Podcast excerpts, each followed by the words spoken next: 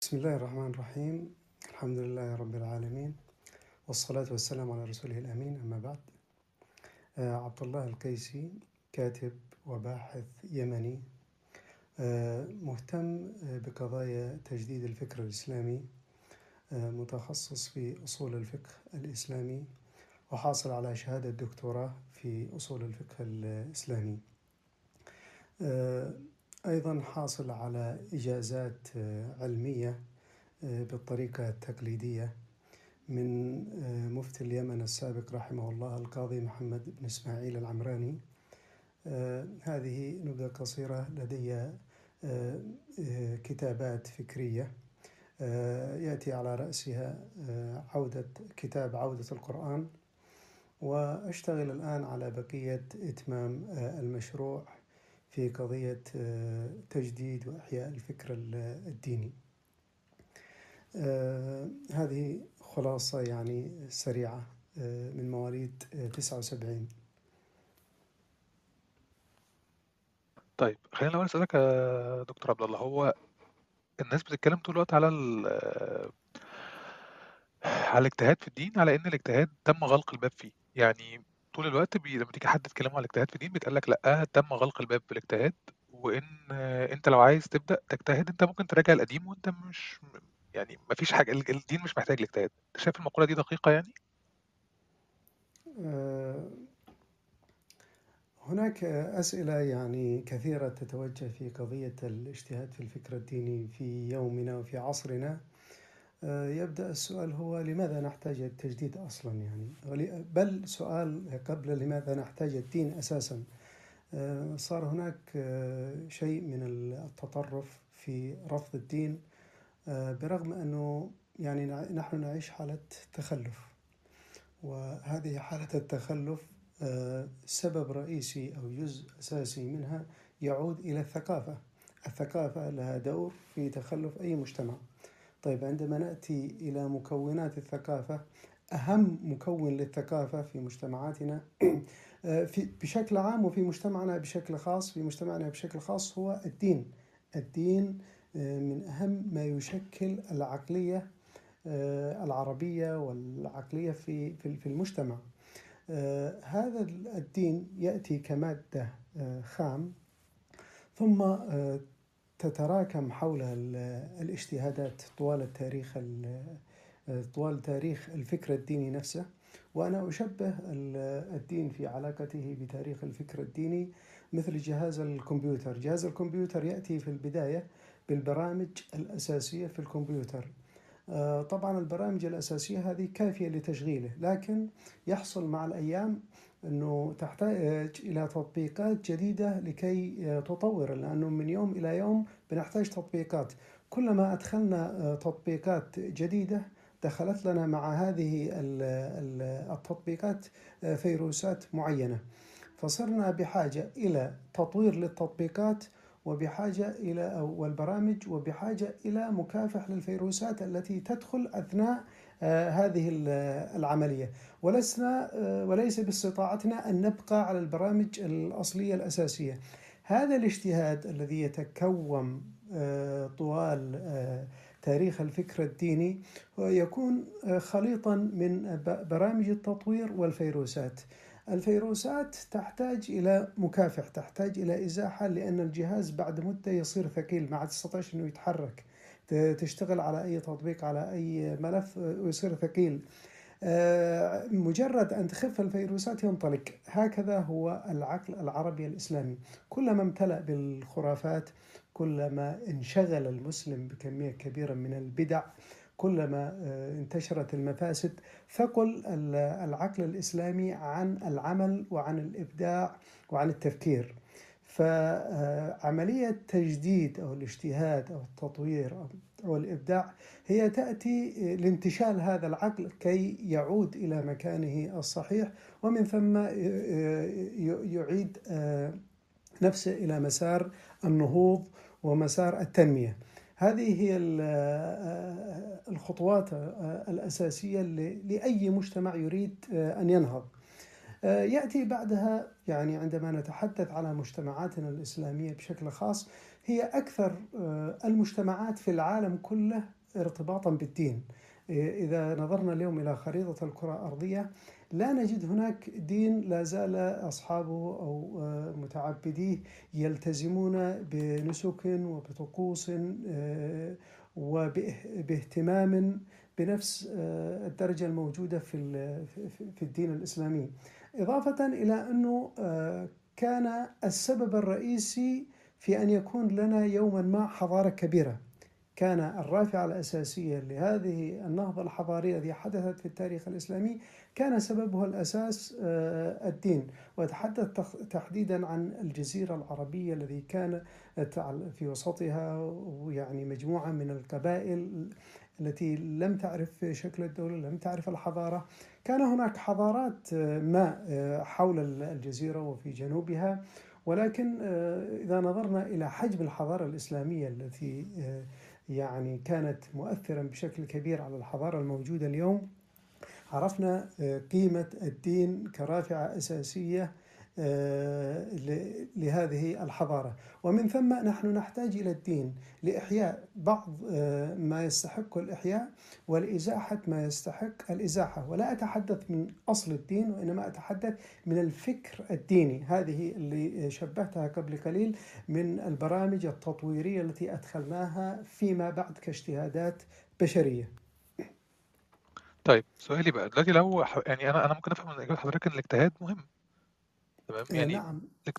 طيب بس في مقاربتين، في طريقتين، في طرحين. يعني الطرح الاولاني ان اي شخص ينفع يجتهد، يعني انا مثلا ساعات بتكلم مع حد فبيتكلم على استفتي قلبك وانا افتوك، وانا افتوك الناس وافتوك وافتوك وافتوك. والطرح الثاني ان ما ينفعش انت اصلا يعني تستفتي قلبك، وانت قلبك نفسه مش مجهز لده. يعني انت ما ينفعش ان انت اي حد لازم تجتهد، يعني المفروض يكون عندك شروط معينه عشان تبدا تجتهد حتى في الفتاوى الخاصه بيك انت ايه رايك برضه؟ هل المفترض ان انا استفتي قلبي عموما في اي حاجه كده، يعني يجي عليا امر مستحدث، يجي عليا حاجه فابدا افكر الانسب ليا ايه، ولا لازم يبقى عندي حتى القدر الادنى من اللغه، القدر الادنى من علوم الاله؟ نعم. اذا عدنا الى هذه العباره استفتي قلبك، ما المقصود بالقلب في لحظه نزول النص القراني؟ عندما نتامل لكلمه القلب في القران الكريم يقول لهم قلوب يفقهون بها، قلوب يعقلون بها، بمعنى أنه كان مصطلح القلب في معناه بمعنى ما صار يطلق عليه اليوم العقل. يعني إذا أردنا أن نفهم هذه العبارة معناها الصحيح، ليس استفتاء الجانب العاطفي عندك، وإنما استفتاء العقل نفسه، العقل الذي كان يعني يرمز له كأداة من أدوات الفكر، وهو أداة التعقل، وهو يعني هو بجوار السمع والبصر والفؤاد. هذه هي الأدوات الثلاث التي كانت للمعرفة. فالقلب إذا أردنا أن نعود إلى هذه الجملة استفتي قلبه بمعنى استفتي عقله، واستفتاء العقل هنا يأتي بالمنظومة التي تكونت داخل العقل. النص القرآني هناك شروط طرحها الفقهاء والأصوليين، شروط كثيرة، لكن ما أعجبني من الشروط هو ما وضعه الشاطبي. الشاطبي اختصر كل شروط الاجتهاد في شرطين رئيسيين. الشرط الأول أن تفهم لغة النص، والشرط الثاني أن تفهم مقصد النص، بمعنى أنه هذا النص نزل بلسان عربي مبين، لابد أن تعرف أساليب هذا اللسان وأدواته وكيف يعمل ودلالة اللفظ على المعنى، أي المنهج الذي جاء في دلالة اللفظ على المعنى، وأن تفهم المقاصد. وهذا يأتي نتيجة استقراء للنص القرآني بدرجة كبيرة حتى تصل إلى الروح، إلى المقصد، إلى العناوين الرئيسية من داخل النص ذاته. وهناك أدوات معينة ومعايير معينة كي تصل إلى أن هذا الشيء هو مقصد وما عداه هو وسيلة، حتى لا يكون هذا المنهج مضطرب.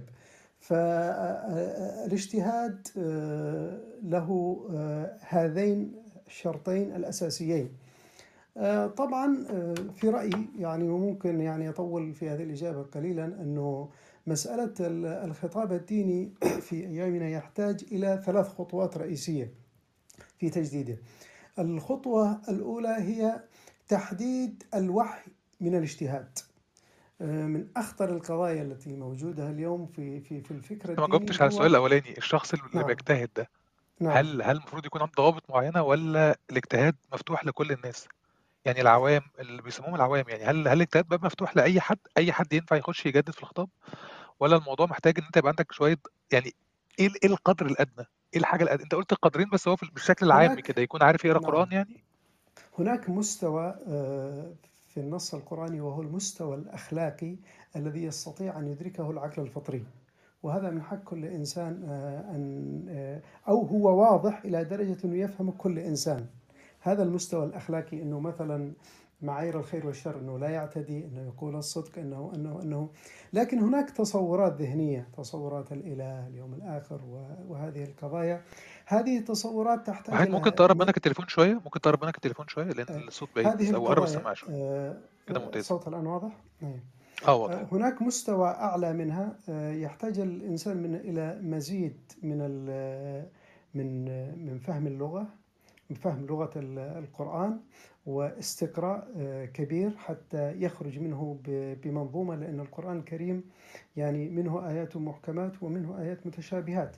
الآيات المحكمات هي الآيات التي يستطيع العقل إحكامها في الواقع، وهذه الآيات تكون يعني واضحة عند كل الناس، يستطيع أن يفهموا أن الصدق فضيلة، أن القتل مفسدة، وهكذا فيما يماثلها.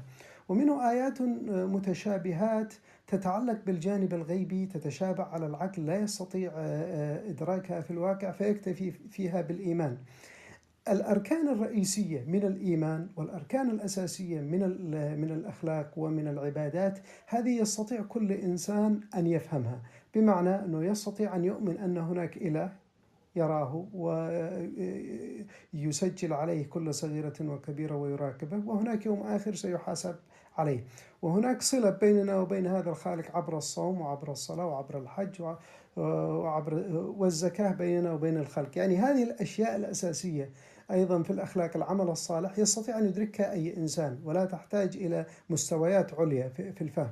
تأتي المستويات العليا في فهم النص القرآني من معرفة الإنسان للواقع. كلما استطاع الإنسان أن يفهم أكثر في الواقع في مجالات عدة، كلما أضاء له النص معاني أكثر، بمعنى هناك علاقة بين العقل وبين الواقع وبين النص القرآني. كلما تعمقنا في الواقع، وأقصد بالواقع كل العلوم الموجودة، كلما تعمقنا فيها أكثر أضاء لنا النص القرآني بشكل أكبر، فهناك عملية تكامل. كما قلت، عدل النص الأساسي الذي يجعل الإنسان ينجو كما يقال. أما الأبعاد الأكثر في فهم الدين والتصورات للوجود والتصورات للإنسان وللحياة وللكون، هذه تحتاج إلى تأمل أعمق وإلى معرفة يعني بالواقع واستقراء أكثر في داخل النص القرآني. كلما تعلم الإنسان الفلسفة أكثر كلما أضاء لها النص، كلما تعلم في الفيزياء كلما أضاء لها النص، فهناك علاقة متبادلة. فالقضايا الأساسية الكبرى يمكن أن يركن فيها الإنسان إلى من يطمئن إليه قلبه وعقله أنه رجل صادق مخلص قضى فترة طويلة في تأمل النص القرآني ليخرج بتصورات معينة في فهم ما غمض. يمكن أن يطمئن الإنسان، والاطمئنان هنا أن يطمئن إلى ما يطرحه من أدلة، لأنه ليس تقليدا أعمى كيفما قيل، وإنما عندما أسمع هذا الشخص أرى أن حججه أقوى من حجج الشخص الآخر. في هذه الحالة من حقي أن أقول، أو يعني في دائرة استطاعي، أن الله عز وجل قال لا يكلف الله نفسا إلا وسعها. ما دمت بذلت استطاعتي في معرفة الحق والخير والجمال فأنا أحاسب في حدود هذه الاستطاعة، لكن إن لم أبذل استطاعتي في تحري الحق والخير والجمال فهنا يأتي الحساب. ولذلك يأتي الحساب في الآخرة إلى القلب، إن الله ينظر إلى قلوبكم. لماذا إلى قلوبكم؟ لأنه ينظر إلى مقدار الصدق والبحث عن الحقيقة في داخلك. يعني ربما النتيجة في في في في في هذا المستوى، في المستوى الثاني الذي هو فيه نوعا ما من الغموض، النتيجة عند الله قد يعني غير مطلوبة تماما بقدر ما هو مطلوب في الصدق الداخلي في البحث عن الحقيقة. بينما المستوى الأول الواضح الذي يدركه العقل الفطري بما فيه من أدوات ومن إحكام يستطيع أن يعرف هذه الأشياء، فإذا اختل العقل عند الإنسان سقط عنه الكل، لكن الإنسان مزود بعقل فطري يستطيع أن يعرف هذا المستوى. طيب لو رجعنا لموضوع الاجتهاد والتجديد، احنا كنا يعني انا خليني اقول لك شويه اسئله كده كنت حتى طرحتها مع صديق قبل النقاش. هل الافضل ان الاجتهاد يتم عن طريق شخص واحد، شيخ واحد، بني ادم واحد، ولا يتم بشكل مؤسسي؟ يعني هل مثلا الاجتهاد اللي بيحصل زي الاجتهاد اللي خارج من الازهر، اللي خارج من الزيتونه، اللي خارج من مؤسسات كبيره ليها باع وعندها ائمه وعندها فقهاء وعندها مدارس مختلفه، مش الاجتهاد او التجديد في النص ده بيكون افضل ان هو يصدر منهم، ولا يصدر من شخص لوحده وشخص بيبحث لوحده كده في الملكوت درس واجاز؟ أيهما أفضل يعني؟ من خلال دراسة الواقع نشاهد أن التجديد والاجتهاد الذي جاء عن طريق المؤسسات كان مثقل، ولم يستطع أن يحرك وأن ينطلق فعلا وأن يقفز القفزة يعني حقيقية في الاجتهاد. إضافة إلى أنه لا تستطيع أي مؤسسة أن تجمع الناس إلا أن تكون هناك رعاية سياسية لها، وهذه المجامع والفقهية والمؤسسات لها رعاية سياسية، والسلطات السياسية توجه هذا الاجتهاد حيث تريد. ونحن نعرف ما يجري في هذه المؤسسات من خمول وركود نتيجة التدخل السياسي، لأنه لا يوجد مناخ حرية كافي لأن يظهر المبدعين الحقيقيين فيكونوا أعضاء في هذه المؤسسات.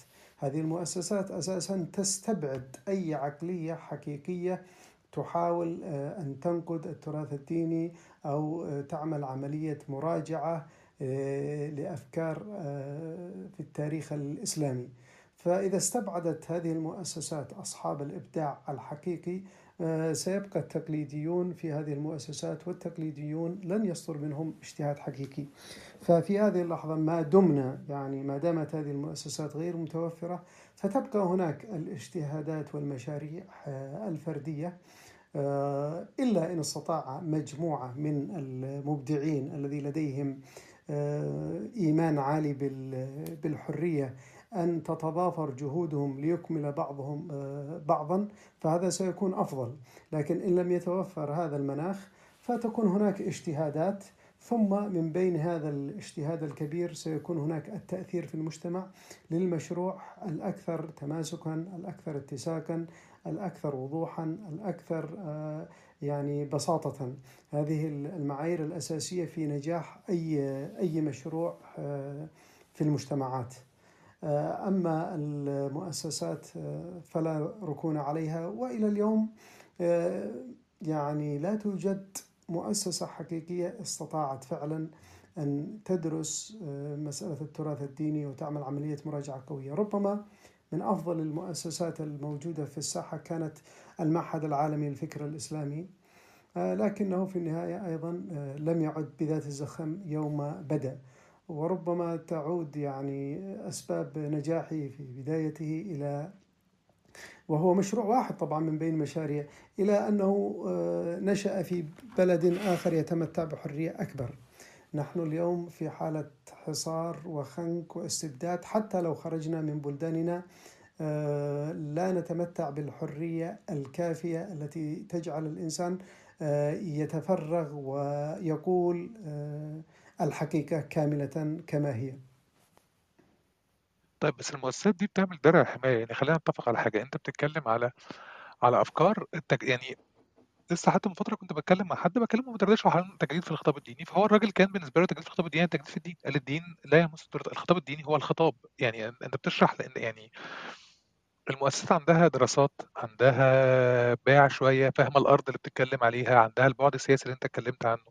الشخص الواحد ممكن يتهم بالزندقة، ممكن يتم اتهامه بالإلحاد، ممكن يتم اتهامه بأنه بيقول كلام من عنده، ما بيقولش كلام خارج مسافة فقهية. وبعدين في خط فاصل، خط رفيع جدا بينك انت تجدد وانك يتم اتهامك بان انت زنديق، او يتم اتهامك بان انت ملحد، او ان انت بتقول افكار الغرب الكافر. ما هو دي كلها تهم يمكن ان تلقى عليك لو انت بتجدد لوحدك.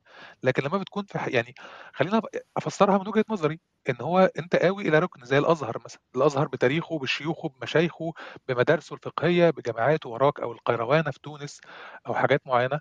غير لما تخرج لوحدك، لان انت خارج للعوام بصدر مفتوح، وانت حتى ما عندكش الدراسات اللي انت يعني انت مش بتوجه خطاب واحد متصل، انت موجه خطاب لكل الناس. بتتكلم مثلا الست اللي قاعده بتبيع حاجات بسيطه في الشارع، وبتكلم الشخص اللي هو دارس في الجامعه، وبتكلم الشخص اللي هو مثلا في ناس كتيره جدا ما عندهاش يعني ناهيك عن ان في مدارس فقهيه، فناس ما تعرفش اصلا الفقه بادئ ازاي. فمش الافضل ان يكون في مدرسه فقهيه في ظهرك، او ان يكون مش مدرسه فقهيه، قصدي مدرسه تاريخيه، حاجه جامعه مثلا زي الازهر، مركز مؤسسي كبير. طبعا حتى لو كان هناك مؤسسه تستند اليها ستظل التهم تلاحقك. يعني طوال التاريخ الاسلامي لا يوجد شخصية حتى من الشخصيات التي نقدرها اليوم إلا لاقت هجوما كبيرا، ثم بعد سنين أو بعض عشرات السنين أو قرون اكتشفنا أهمية مطرح ذلك الشخص. يعني لو رجعنا إلى ابن حزم أو ابن تيمية أو ابن رشد أو أبو حنيفة أو كل هؤلاء الفقهاء الذين تغنى بأسمائهم اليوم، هؤلاء في حياتهم عندما تكلموا اتهموا بشتى التهم. عندما تقرأ في سلسلة التهم التي قيلت في أبي حنيفة، اتهم بالكفر، واتهم بالردة، واتهم بالزندقة، واتهم بتهم كثيرة، يعني عشرات التهم التي كانوا يقولون أنه ذبح الإسلام من الوريد إلى الوريد. وأنه عندما تقرأ قصة ابن تيمية، وهو لم يخرج حتى عن السياق الكبير يعني كما نشاهد اليوم، لكن في زمنهم كان يعتبر هذا خروجا، سجن وعذب على هذه الآراء، وأحرقت كتب ابن رشد وكثير من هذه الأشياء التي تحصل مع أي شخصية يخالف الثقافة السائدة. المؤسسات مع الأيام هي تصير ثقيلة، ويصير حركتها صعبة جداً، لأنها مثقلة بمسميات ومثقلة بعلاقات سياسية وعلاقات اجتماعية، تجعل من تحركها صعبا جدا. ولذلك كانت الاجتهادات من يعني بداية القرن إلى يومنا كانت أكثرها اجتهادات فردية، حتى لو كان هناك من يستند إلى الأزهر. مثلا إذا رجعنا إلى الشيخ شلتوت، الشيخ شلتوت كان شيخ الأزهر تماما، انظر ماذا حصل له يعني لآرائه من المدرسة السعودية والسلفية، يعني اتهمته بشتى التهم وهو شيخ للأزهر. بل الآن من داخل الأزهر نفسه من يتهمه بأنه أنكر السنة ورد الأحاديث الصحيحة في العقائد ومن هذا الكلام، فلن ينجو أحد. المهم أن الإنسان يركز ويحاول بقدر الإمكان أن يستعين بكل الوسائل، فإذا كانت هناك وسيلة معينة يمكن أن يستند إليها فبها ونعمت. لكن في النهاية لن يدوم إلا الخطاب المتماسك، لأنه إذا كان الخطاب يستند إلى منهجية قوية متماسكة فأعتقد أنه سيحدث تأثيرا، إن لم يكن اليوم فغدا. هناك مجموعة من الاجتهادات اليوم ولكنها لا تمتلك المنهج، يعني تتعامل مع التراث ومع الفكر بنوع من الخفة، وهذه المناهج لن تدوم. ربما المؤمنين بأفكارها هو من باب نكاية في الخطاب الديني التقليدي فقط فيلجؤون إليها، لأنهم لم يجدوا خطابا دينيا محكما.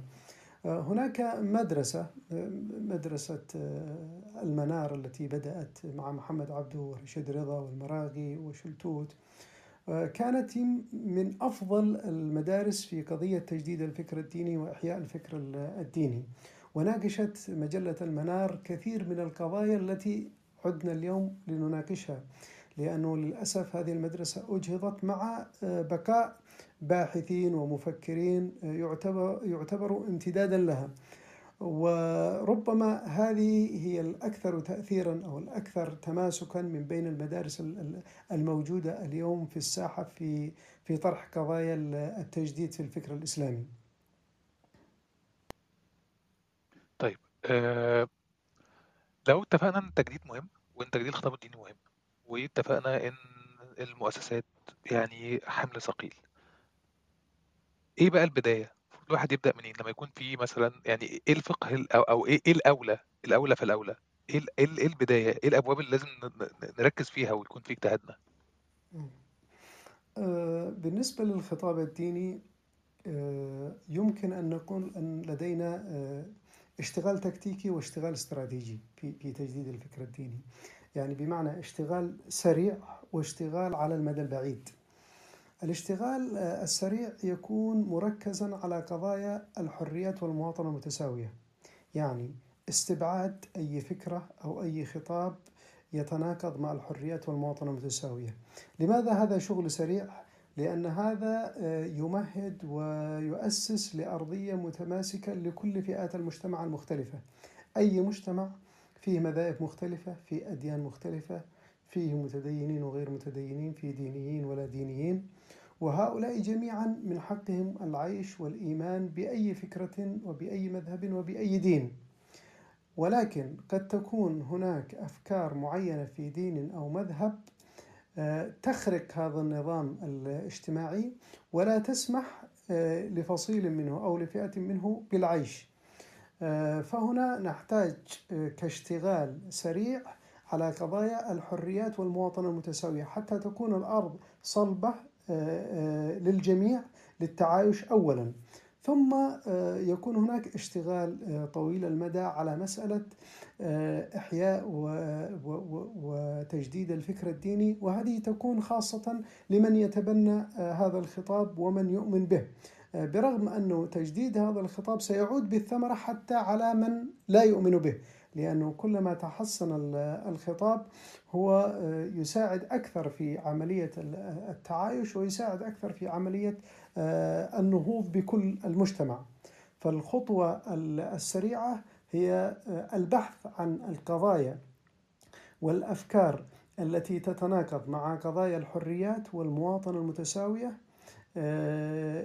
لتجاوزها، لنقدها، لتفكيكها، وبناء الأفكار التي تؤسس للحريات لكل أبناء المجتمع والمواطنة المتساوية بين الجميع.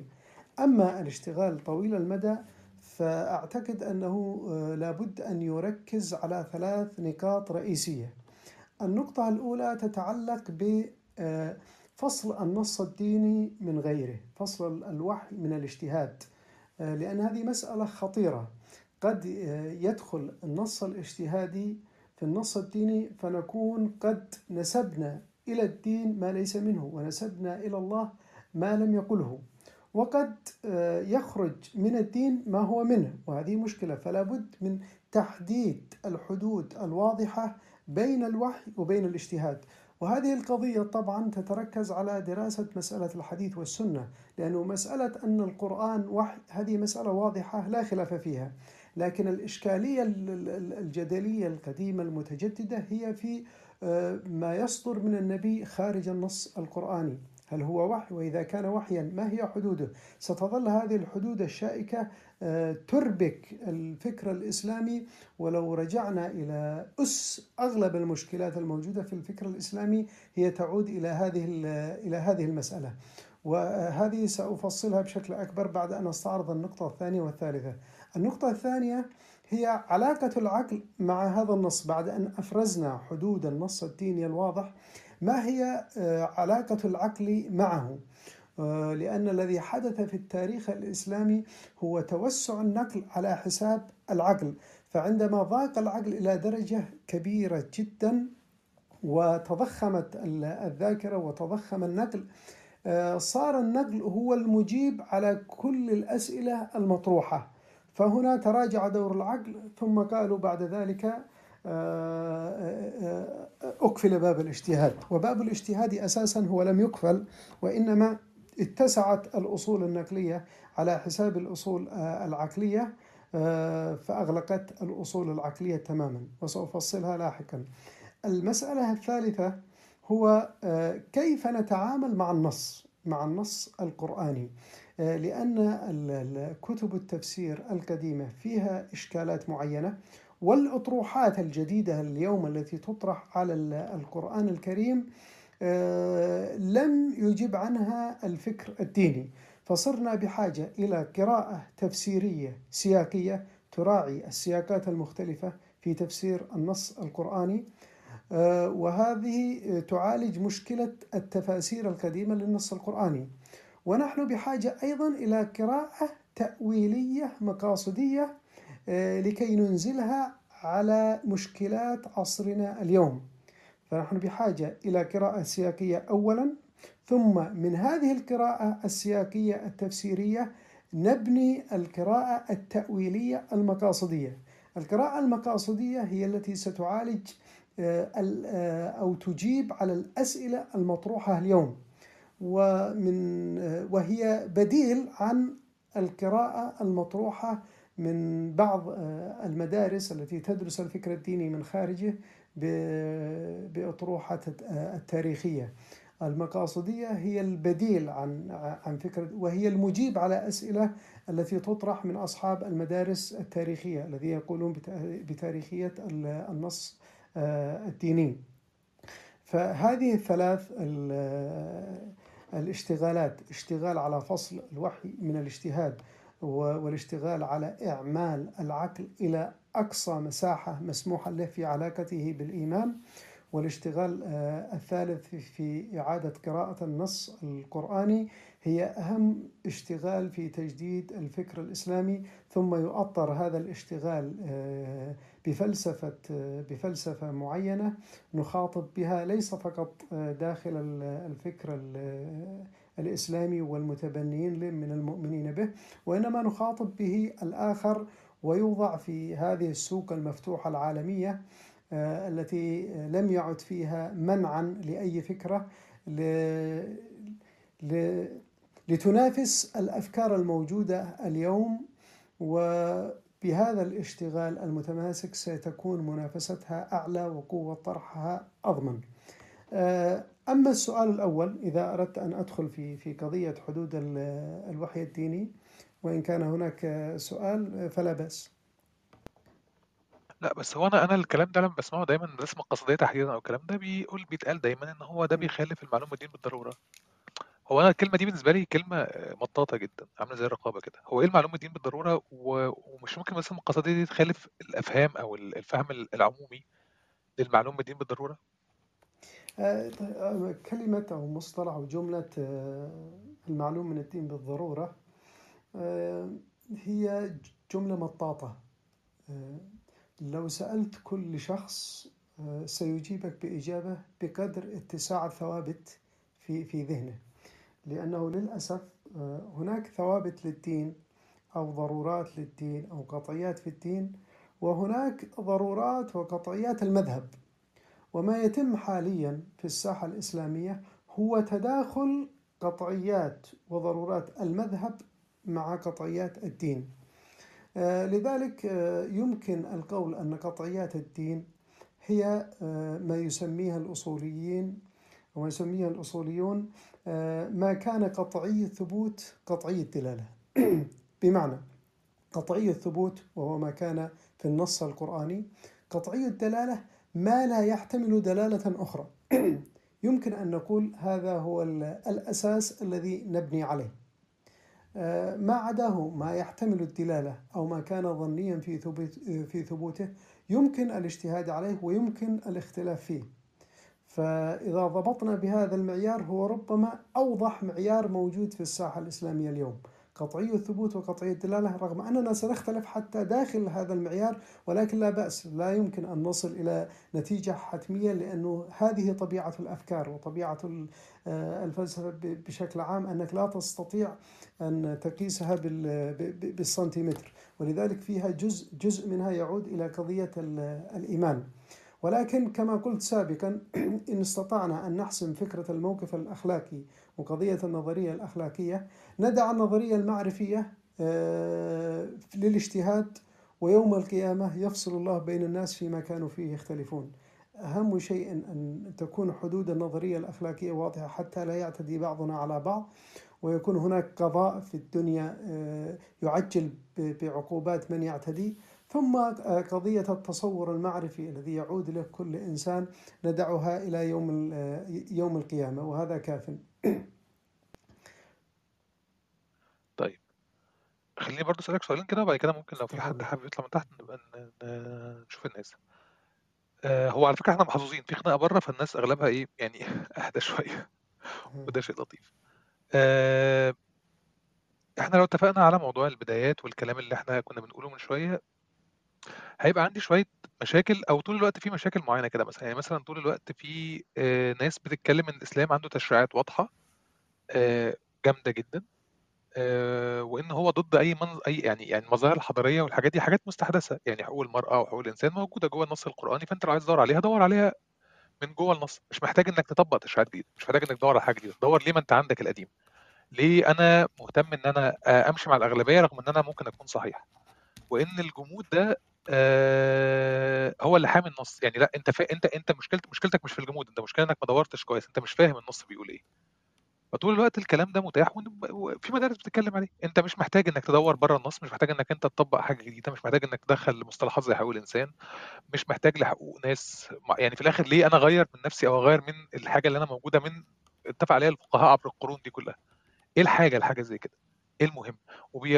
واللي عندهم السيناريو ده بيتكلموا حوالين ان الطبيعي والمنطقي ان لو كان الاولين لقوا النص ده محتاج حاجه كانوا قالوها، ليه ما قالوهاش؟ طيب يعني عدت بي الى مشكله اخرى موجوده في الفكر الاسلامي تحديدا، وهي وظيفه الوحي ووظيفه العقل.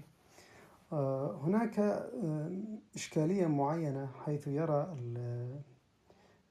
أبناء الفكر الإسلامي أكثرهم على أن الوحي لابد أن يكون مهيمنا على كل شيء وأن يفسر كل شيء، وعندما يتحدثون في علاقته مع العقل وكأن العقل شيء زائد ليس هبة من الله، بينما الصحيح أن الله عز وجل أنزل الوحي وفي نفس الوقت وهبنا العقل، فكلاهما من عند الله.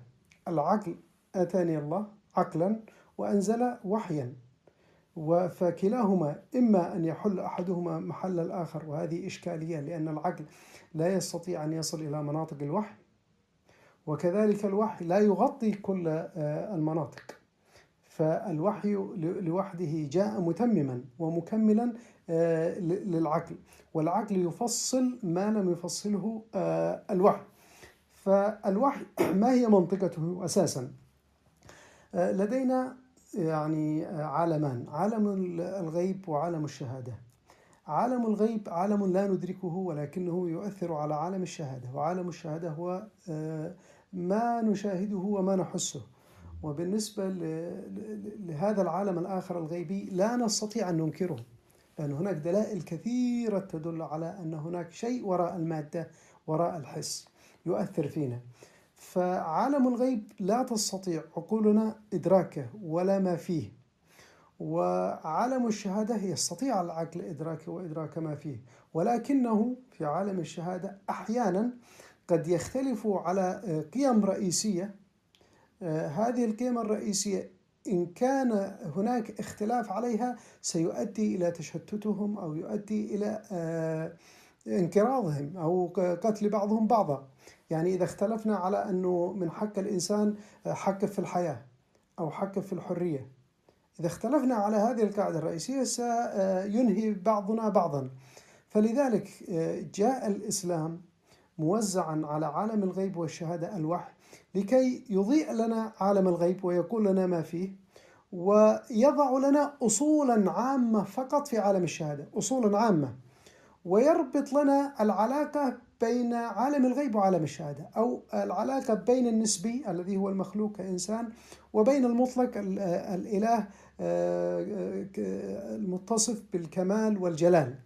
فما هي هذه العلاقة؟ هذه من وظيفة الوحي. ما هو طبيعة هذا الغيب؟ هذا من وظيفة الوحي.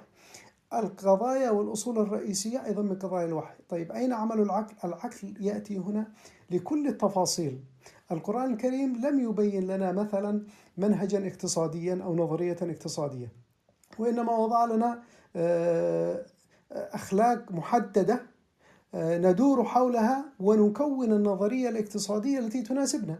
المهم أن لا يكون هناك غش ولا ضرر ولا احتكار ولا ربا ولا يعني استغلال القيم الأخلاقية الأساسية. كذلك إذا نظرنا إلى السياسة، لا يوجد في النص القرآني نظرية سياسية، ولا يوجد في الفكر الإسلامي نظرية سياسية نعيش بها إلى أبد الآبدين، وإنما هناك قيم أخلاقية ثم تتشكل أنظمتنا السياسية بما يحقق هذه القيم، إما قيمة الشورى، قيمة الشورى في الأمر، والعدالة في الحكم، العدالة يعني في القضاء. هذه القيم الرئيسية فقط، وهنا الباقي هو مجال العقل. العقل يبتكر الوسائل التي تحقق هذه القيم، فهو يدور مع هذه القيم حيث دارت. طبعا أيضا النظريات الاجتماعية، النظريات العلمية، التكنولوجيا، الاختراع، كل هذا من وظيفة العقل، والذي أحالها الوحي إلى العقل.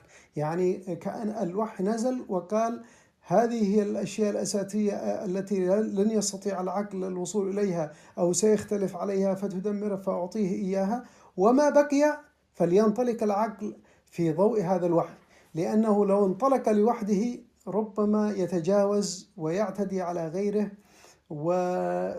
وربما لا ينسجم مع الكون، لأن الإنسان الذي لا يؤمن بشيء خارج المادة من إله كامل لا يحقق هذا الانسجام الكامل مع الكون، فالدين يحقق له هذا الانسجام بالكون، ويحقق له الطمأنينة النفسية، ويحقق له التماسك الاجتماعي. الدين في أساسه والإسلام يقسم إلى 3 شعب رئيسية: العقائد، وهذه هي التي تخص عالم الغيب، والشعائر التعبدية، وهي التي تخص العلاقة بين عالم الغيب والشهادة، والشريعة، وهي التي تنظم علاقة الإنسان بأخيه الإنسان، وعلاقة الإنسان بالكون، وعلاقته في الحياة، وكل هذه الأشياء. وهذه الثالثة التي هي الشريعة لم يفصل فيها الدين، وإنما اكتفى فيه بالخطوط العريضة جدا لكي ينطلق العقل في كل زمان ومكان بالاجتهاد بما يناسبه بالزمان والمكان. ففي هذه الحالة إذا اعتبرنا أن العقل لم يأتي ليغطي مناطق الوحي، ولا الوحي جاء ليغطي مناطق العقل، وإنما لكل منهما حدوده ويشكلان تكاملا، لن تحدث هذه الإشكالية. طيب في شوية عبارات كده، وخلينا بعد كده زي ما قلت لك لو في حد حابب يطلع من تحت يسأل، ما كانش كده يبقى جلسة كانت لطيفة جدا. القرآن والسنة بفهم سلف الأمة، العبارة دي بتردد بشكل كتير قوي. كل ما يعني لما تيجي تتكلم مع حد في قضية بيقول لك القرآن والسنة بفهم السلف، وإن العلماء لم يعني ما سابوش باب ما فيهوش اجتهاد. إيه رأيك في العبارة دي؟ عندما نقول سلف الأمة هي أيضا كلمة مفتوحة، لأنه لو رجعنا إلى التاريخ الإسلامي التدوين كان متأخرا، يعني التدوين إذا اعتبرناه بدأ من يعني في نهاية القرن الثاني، بمعنى أنه مرت 200 سنة، فنستطيع القول أنه ليست كل الآراء قد دوينت، لأنه لدينا 200 عام لم يحدث فيه تدوين، يعني كل الآراء لم تدون. والنقطة الثانية، ليس كل ما دون وصل إلينا. عندما نعود إلى كتاب الفهرس لابن النديم يذكر عناوين كثيرة جدا، ولكن هذه العناوين وهذه الكتب غير متوفرة بين أيدينا اليوم. والثالثة أن ما دون ووصل إلينا لم نطلع عليه كله، فأحيانا أنت تأتيهم يعني هناك يعني جمعت مادة كثيرة جدا في مسألة تجديد المنهج الأصولي، ربما سيتفاجأ القارئ المعاصر أن هذا موجود في كتب الأصول، لأن ما يجري اليوم هو استحواذ مدرسة واحدة هي مدرسة أهل الحديث، حتى صارت هي الممثل الحصري للدين، فمن خالف هذه المدرسة فقد خالف الدين. فعندما يقول فهم السلف، طيب أي سلف؟ إذا قلت له المعتزلة يقول لك لا ليسوا سلف. إذا قلت طيب السلف، هو عندما يقول السلف هو في ذهنه أسماء معينة هي السلف، ومن خالفها خالف الإسلام. فهي كلمة لم يلتزم بها حتى أصحابها. وكما قلت لك فترة القرنين الأولين لم يدون كل الآراء، هناك يعني فقهاء كثيرين جدا لم يصل إلينا كل آرائهم لأن التدوين لم يكن موجودا. فكلمة السلف كلمة مطاطة غير دقيقة وغير محددة.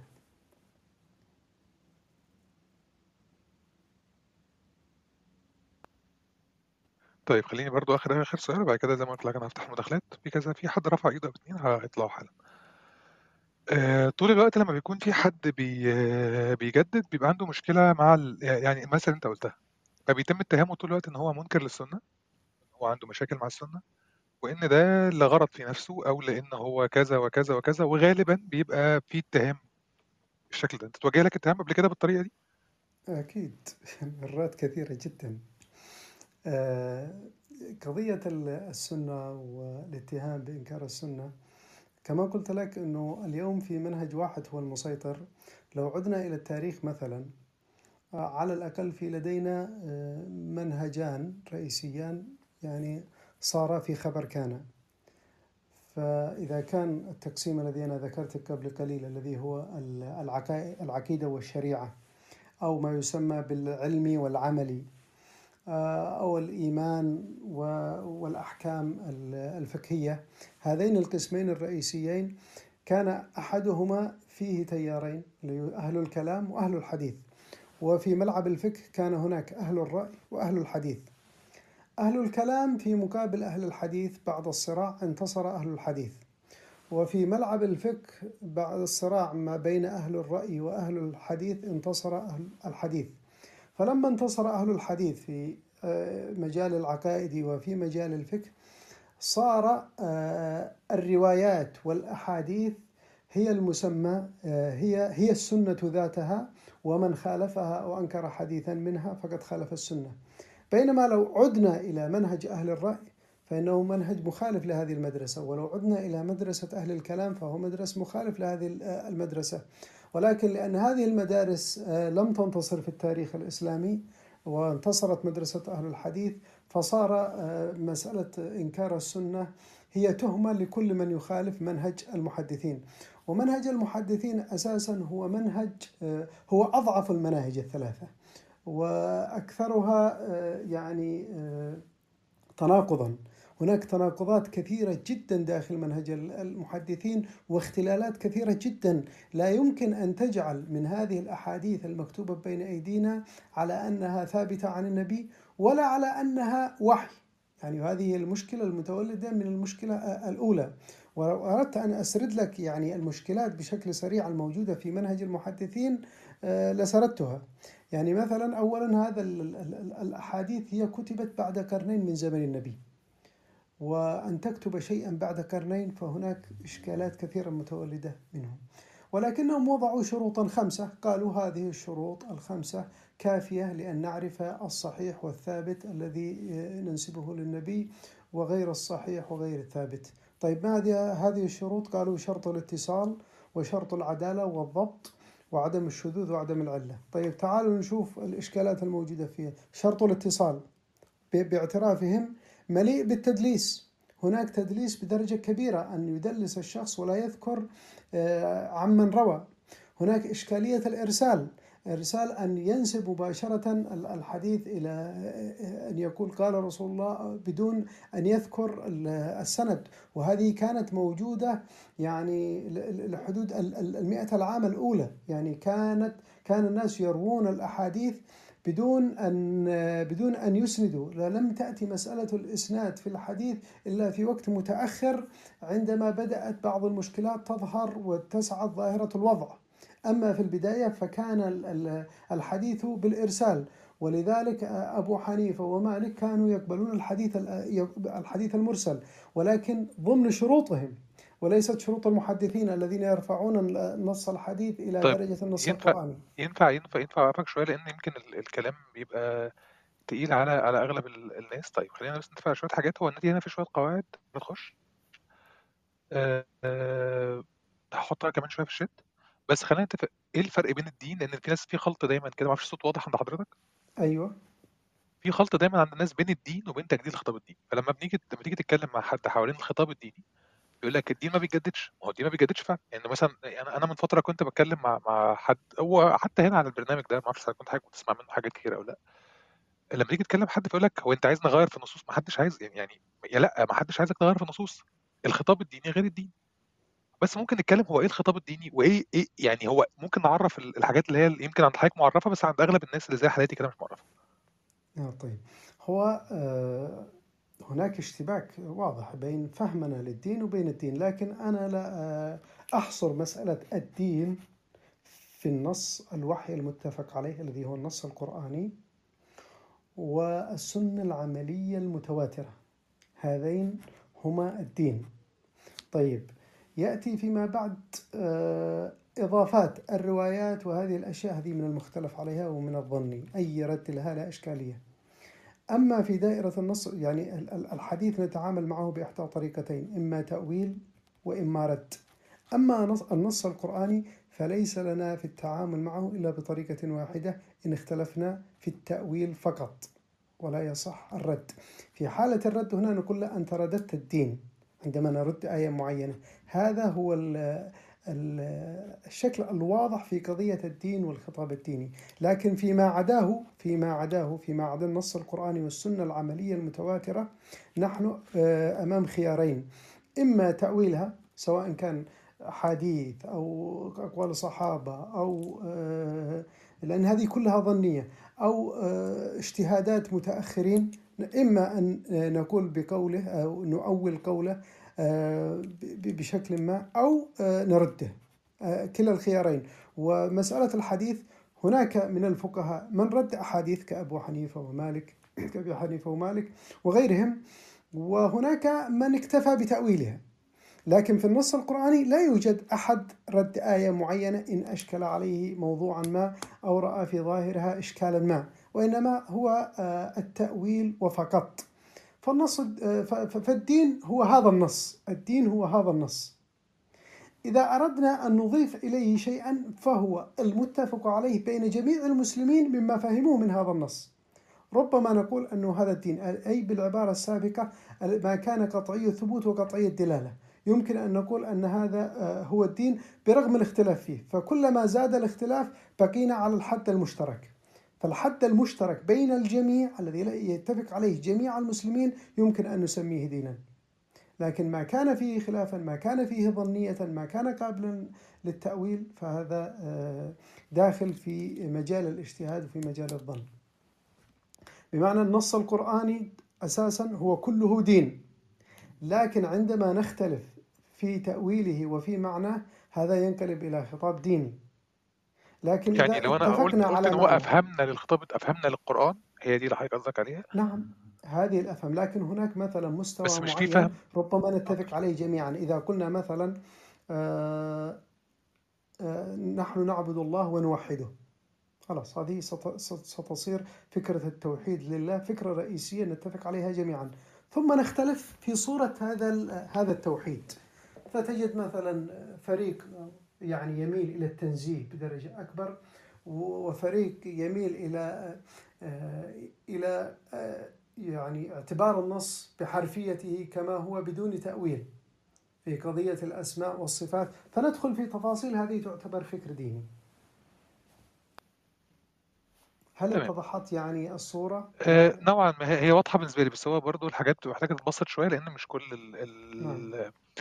يعني انا هقول لك على حاجه لطيفه جدا. يعني مثلا انت متخيل ان الكلام على الخطاب الديني طول الوقت بيواجه ان هو لا انتوا فهمتوا، عايزين تغيروا في الدين، عايزين تغيروا في حياتنا، عايزين تغيروا في حاجه، يعني بيبقى في كلام من النوعيه دي، وكلام قاسي شويه. يمكن الناس بتبقى واخده الامور بشكل اقصى. طب كان استاذ يونس رفع ايده واستاذ شريف، احنا ممكن نطلعهم وشويه كده، وايه لو مفيش حاجه تانية نبقى فين يونس. طيب، وعبد الغني كمان، اعتقد يونس مش موجود. بطلع أستاذ شريف. اوكي، طيب احنا هنطلع 2 وبعد كده نكمل. اتفضل يا زبغاني. السلام عليكم دكتور عبد الله. الصوت بعيد جدا جدا جدا. طيب دقيقة وبعد الدكتور شريف ان شاء الله. طيب اتفضل يا دكتور شريف. مساء الخير عليكم. الحقيقه شكرا على الموضوع الشيق ده، وشكرا دكتور عبد الله.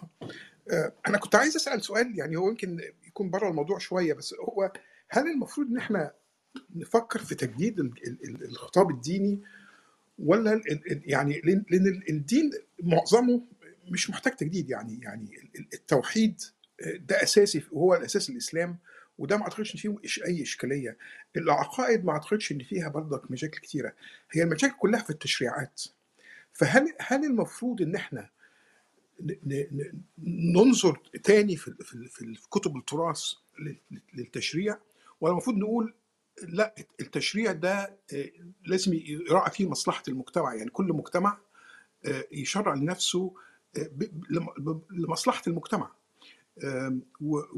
وإذا كان المجتمع مسلم فهو هيشرع لنفسه حاجات متماشية مع الإسلام عامة، بالذات مع حضرتك قلت يعني كتير من التشريعات بتيجي من الأحاديث، وكتير منها ظني، وما أعتقدش إنه طبيعي النهارده بعد 1400 سنة إن إحنا نستعمل في التشريعات حاجات زي كده. فهل إمكانية إن هنقول الدين ثابت، ولكن التشريع لابد ان يراعي ظروف المجتمع اللي هو عايش فيه، بمعنى صح ان المشرع هو ممثل الشعب اللي هو مجلس النواب، وليس رجال الدين. اتمنى اكون فهمت يعني وجهة نظري. جميل، هل اعلق الان؟ مظبوط. طيب جميل، الملاحظة والمداخلة التي طرحها الأخ الكريم. بالنسبة لكلمة تجديد، هي لا تعني دائما تجديد بمعنى جديد، لأنه تجديد تحتمل معنيين. أحيانا قد ينهال الغبار على شيء ما من التحف الموجودة عندك فتنظفها، فهذا يسمى تجديد، فأنت أعدتها بما تراكم حولها. فقضايا مثل العقائد والشعائر التعبدية التجديد فيها من هذا النوع، بمعنى أنه كما قلت أنت العقائد لا يوجد فيها إشكال، وإنما في التشريعات لا، العقائد أيضا فيها إشكال، لأنه دخلت كثير من الأشياء الظنية في باب العقائد حتى اتسعت، فصارت الخرافات كثيرة جدا، وكلما امتلأ العقل الإسلامي بالخرافة كلما ثقل. يعني مثلا أن ينتظر الآن مهدي منتظر، أن يعني مجموعة من القضايا الغيبية التي ليس لها دليل قطعي، كلما دخلت قضية غيبية، قضية الآن السحر وتلبس الجن وهذه القضايا، كل هذه بتأثر على عملية التفكير، وهي قضايا غيبية وقضايا عقائدية، فاتساع الخرافات أثرت على العقل الإسلامي. نأتي إلى باب الشعائر التعبدية، باب الشعائر التعبدية توسعت فيها البدع، البدع بمعنى أنه شوف نظام العبادات في الإسلام الذي هو الصلاة والحج والصوم، هذا أنا أشبهه بال شفت التطبيق او البرنامج حق الديب فريز الموجود في الكمبيوتر، يقول لك هذا الديب فريز يحفظ الملفات بحيث لا يدخل فيها شيء ولا يخرج منها شيء، علشان لما يجيش فيروسات تلخبط فيه، يقول لك هذا الديب فريز انا بجمد لك الملفات هذه بحيث لا يدخل فيها ولا يخرج منها. نظام البدعه في الاسلام هو هكذا، يقول لك انا ساحافظ على الشعائر التعبديه، لا تزيد فيها ولا تنقص منها. طيب في مشكلة في الزيادة؟ نعم في مشكلة في الزيادة، وفي مشكلة في النقصان. المشكلة في الزيادة أنه هذه العبادات بتحقق لك الاتصال مع الخالق كي تنطلق في عمارة الأرض، فإذا زدت البدع فيها ورهبانية ابتدعوها ما كتبناها عليهم، في هذه الحالة أنت تنحرف عن وظيفة إعمار الأرض. فطرق التصوف الذي زادت بدرجة كبيرة في قضايا البدع هي أغرقت المسلم في قضايا أخرى على حساب عمارة الأرض، هذه مشكلة. كذلك العقائد، لو لاحظنا مثلا إلى الشيعة وهم أكثر الفرق يعني امتلاء بالخرافات، ستجد يعني أشياء طامات كبرى كيدت العقل وصار العقل مسلوب تماما. بالنسبة للتشريعات، التشريعات كما ذكرت أنا سابقا أنها متروكة للعقل الإنساني ولم يأتي فيها تفصيل. التفصيل الذي جاء في القرآن فقط مرتين، مسألة الطلاق والزواج ومسألة الميراث والأسرة. نلاحظ أنه فقط يعني في قضايا الأسرة هو التفصيل الوحيد، وما عداه يعني مفتوح، يعني لم يتحدث عن نظام اقتصادي بشكل مفصل ولا نظام سياسي ولا غيرها من القضايا. ولعل هناك حكمة ما في قضية الأسرة لي تفسير معين لهذا الموضوع، وهو أنه مركزية الأسرة في الفكر الإسلامي. لو رجعنا مثلا إلى الفكر الشيوعي والفكر الاشتراكي والماركسي نلاحظ أن المركز فيه هو المجتمع، بينما في الفكر الليبرالي والرأسمالي نجد أن الفرد فيه هو المركز، لدرجة أنه يعني يضيع المجتمع تماما في مقابل مركزية الفرد. وفي الفكر الماركسي نجد أنه الفرد يضيع في مركزية المجتمع، وكأن مركزية الأسرة في النظام الإسلامي هي لكي تحفظ الفرد من زاوية وتحفظ وتوازن أيضا مع المجتمع من الزاوية الأخرى. فالتفصيل الوحيد جاء فقط في نظام الأسرة، وأما بقية الأشياء فهي مفتوحة. إذا عدنا إلى التراث الإسلامي سنجد يعني نظريات، ويمكن أن أكتفي بنظريتين: نظرية المقاصد ونظرية المصلحة.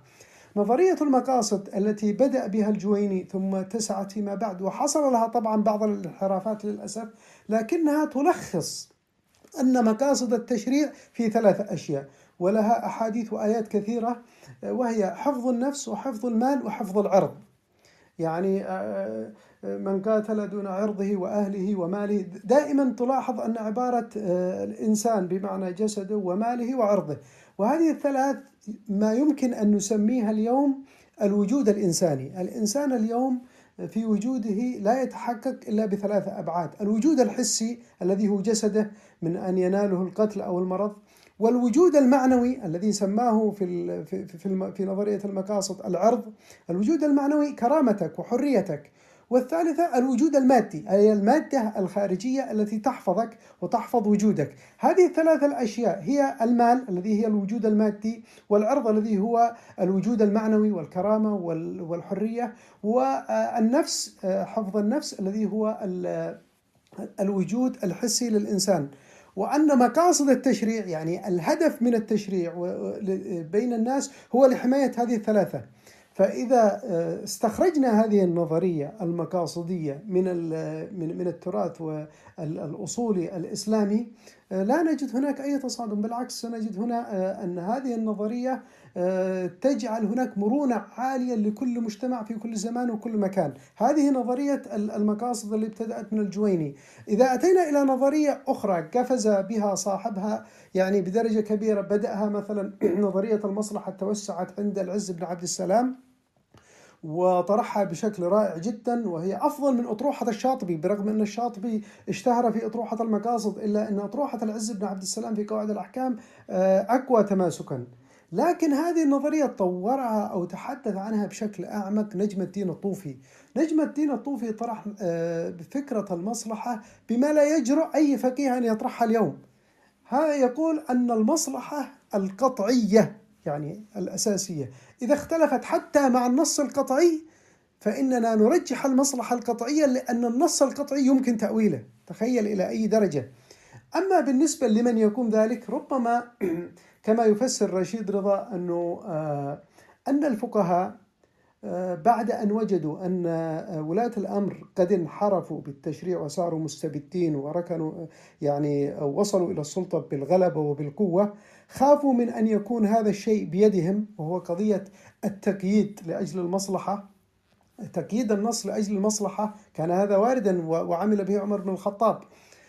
خافوا فسحبوا هذه السلطة من أيدي ولاة الأمر لتكون بأيديهم.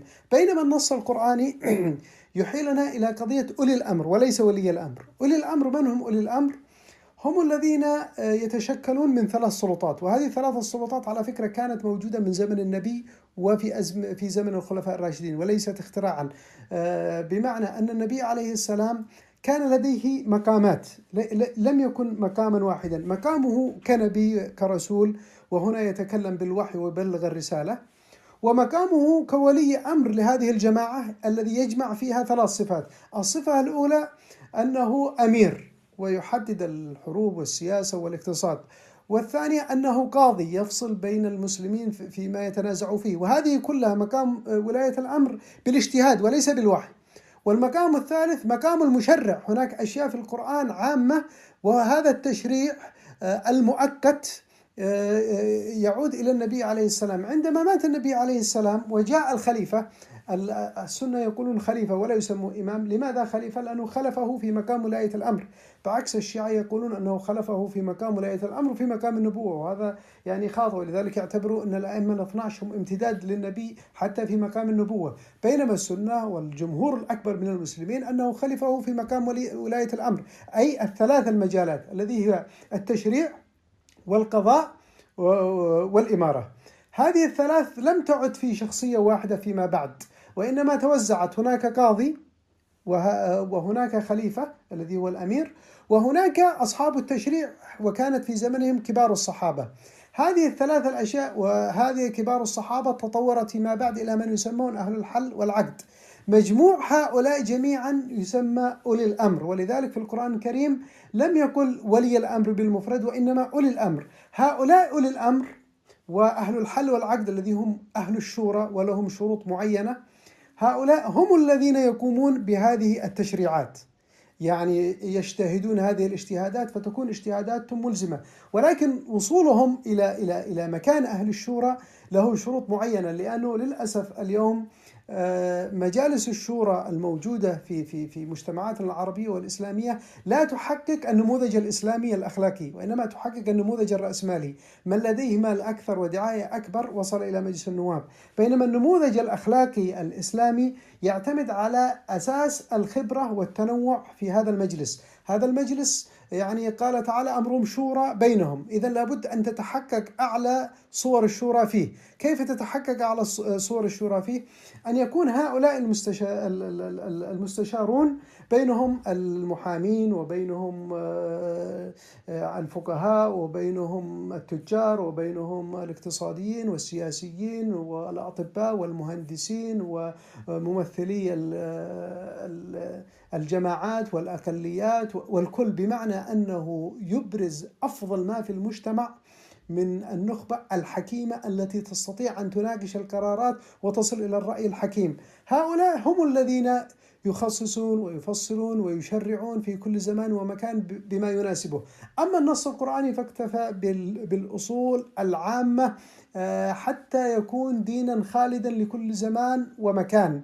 أما إذا دخلنا في التفصيل وجعلنا هذه التفصيلات ملزمة لكل زمان ومكان سننقض شيء رئيسي في الرسالة وهو خلودها، لأن الخلود لا يتحقق إلا بهذه الصورة، بأن يتكامل العقل الإنساني مع نص القرآن الكريم أو مع الوحي.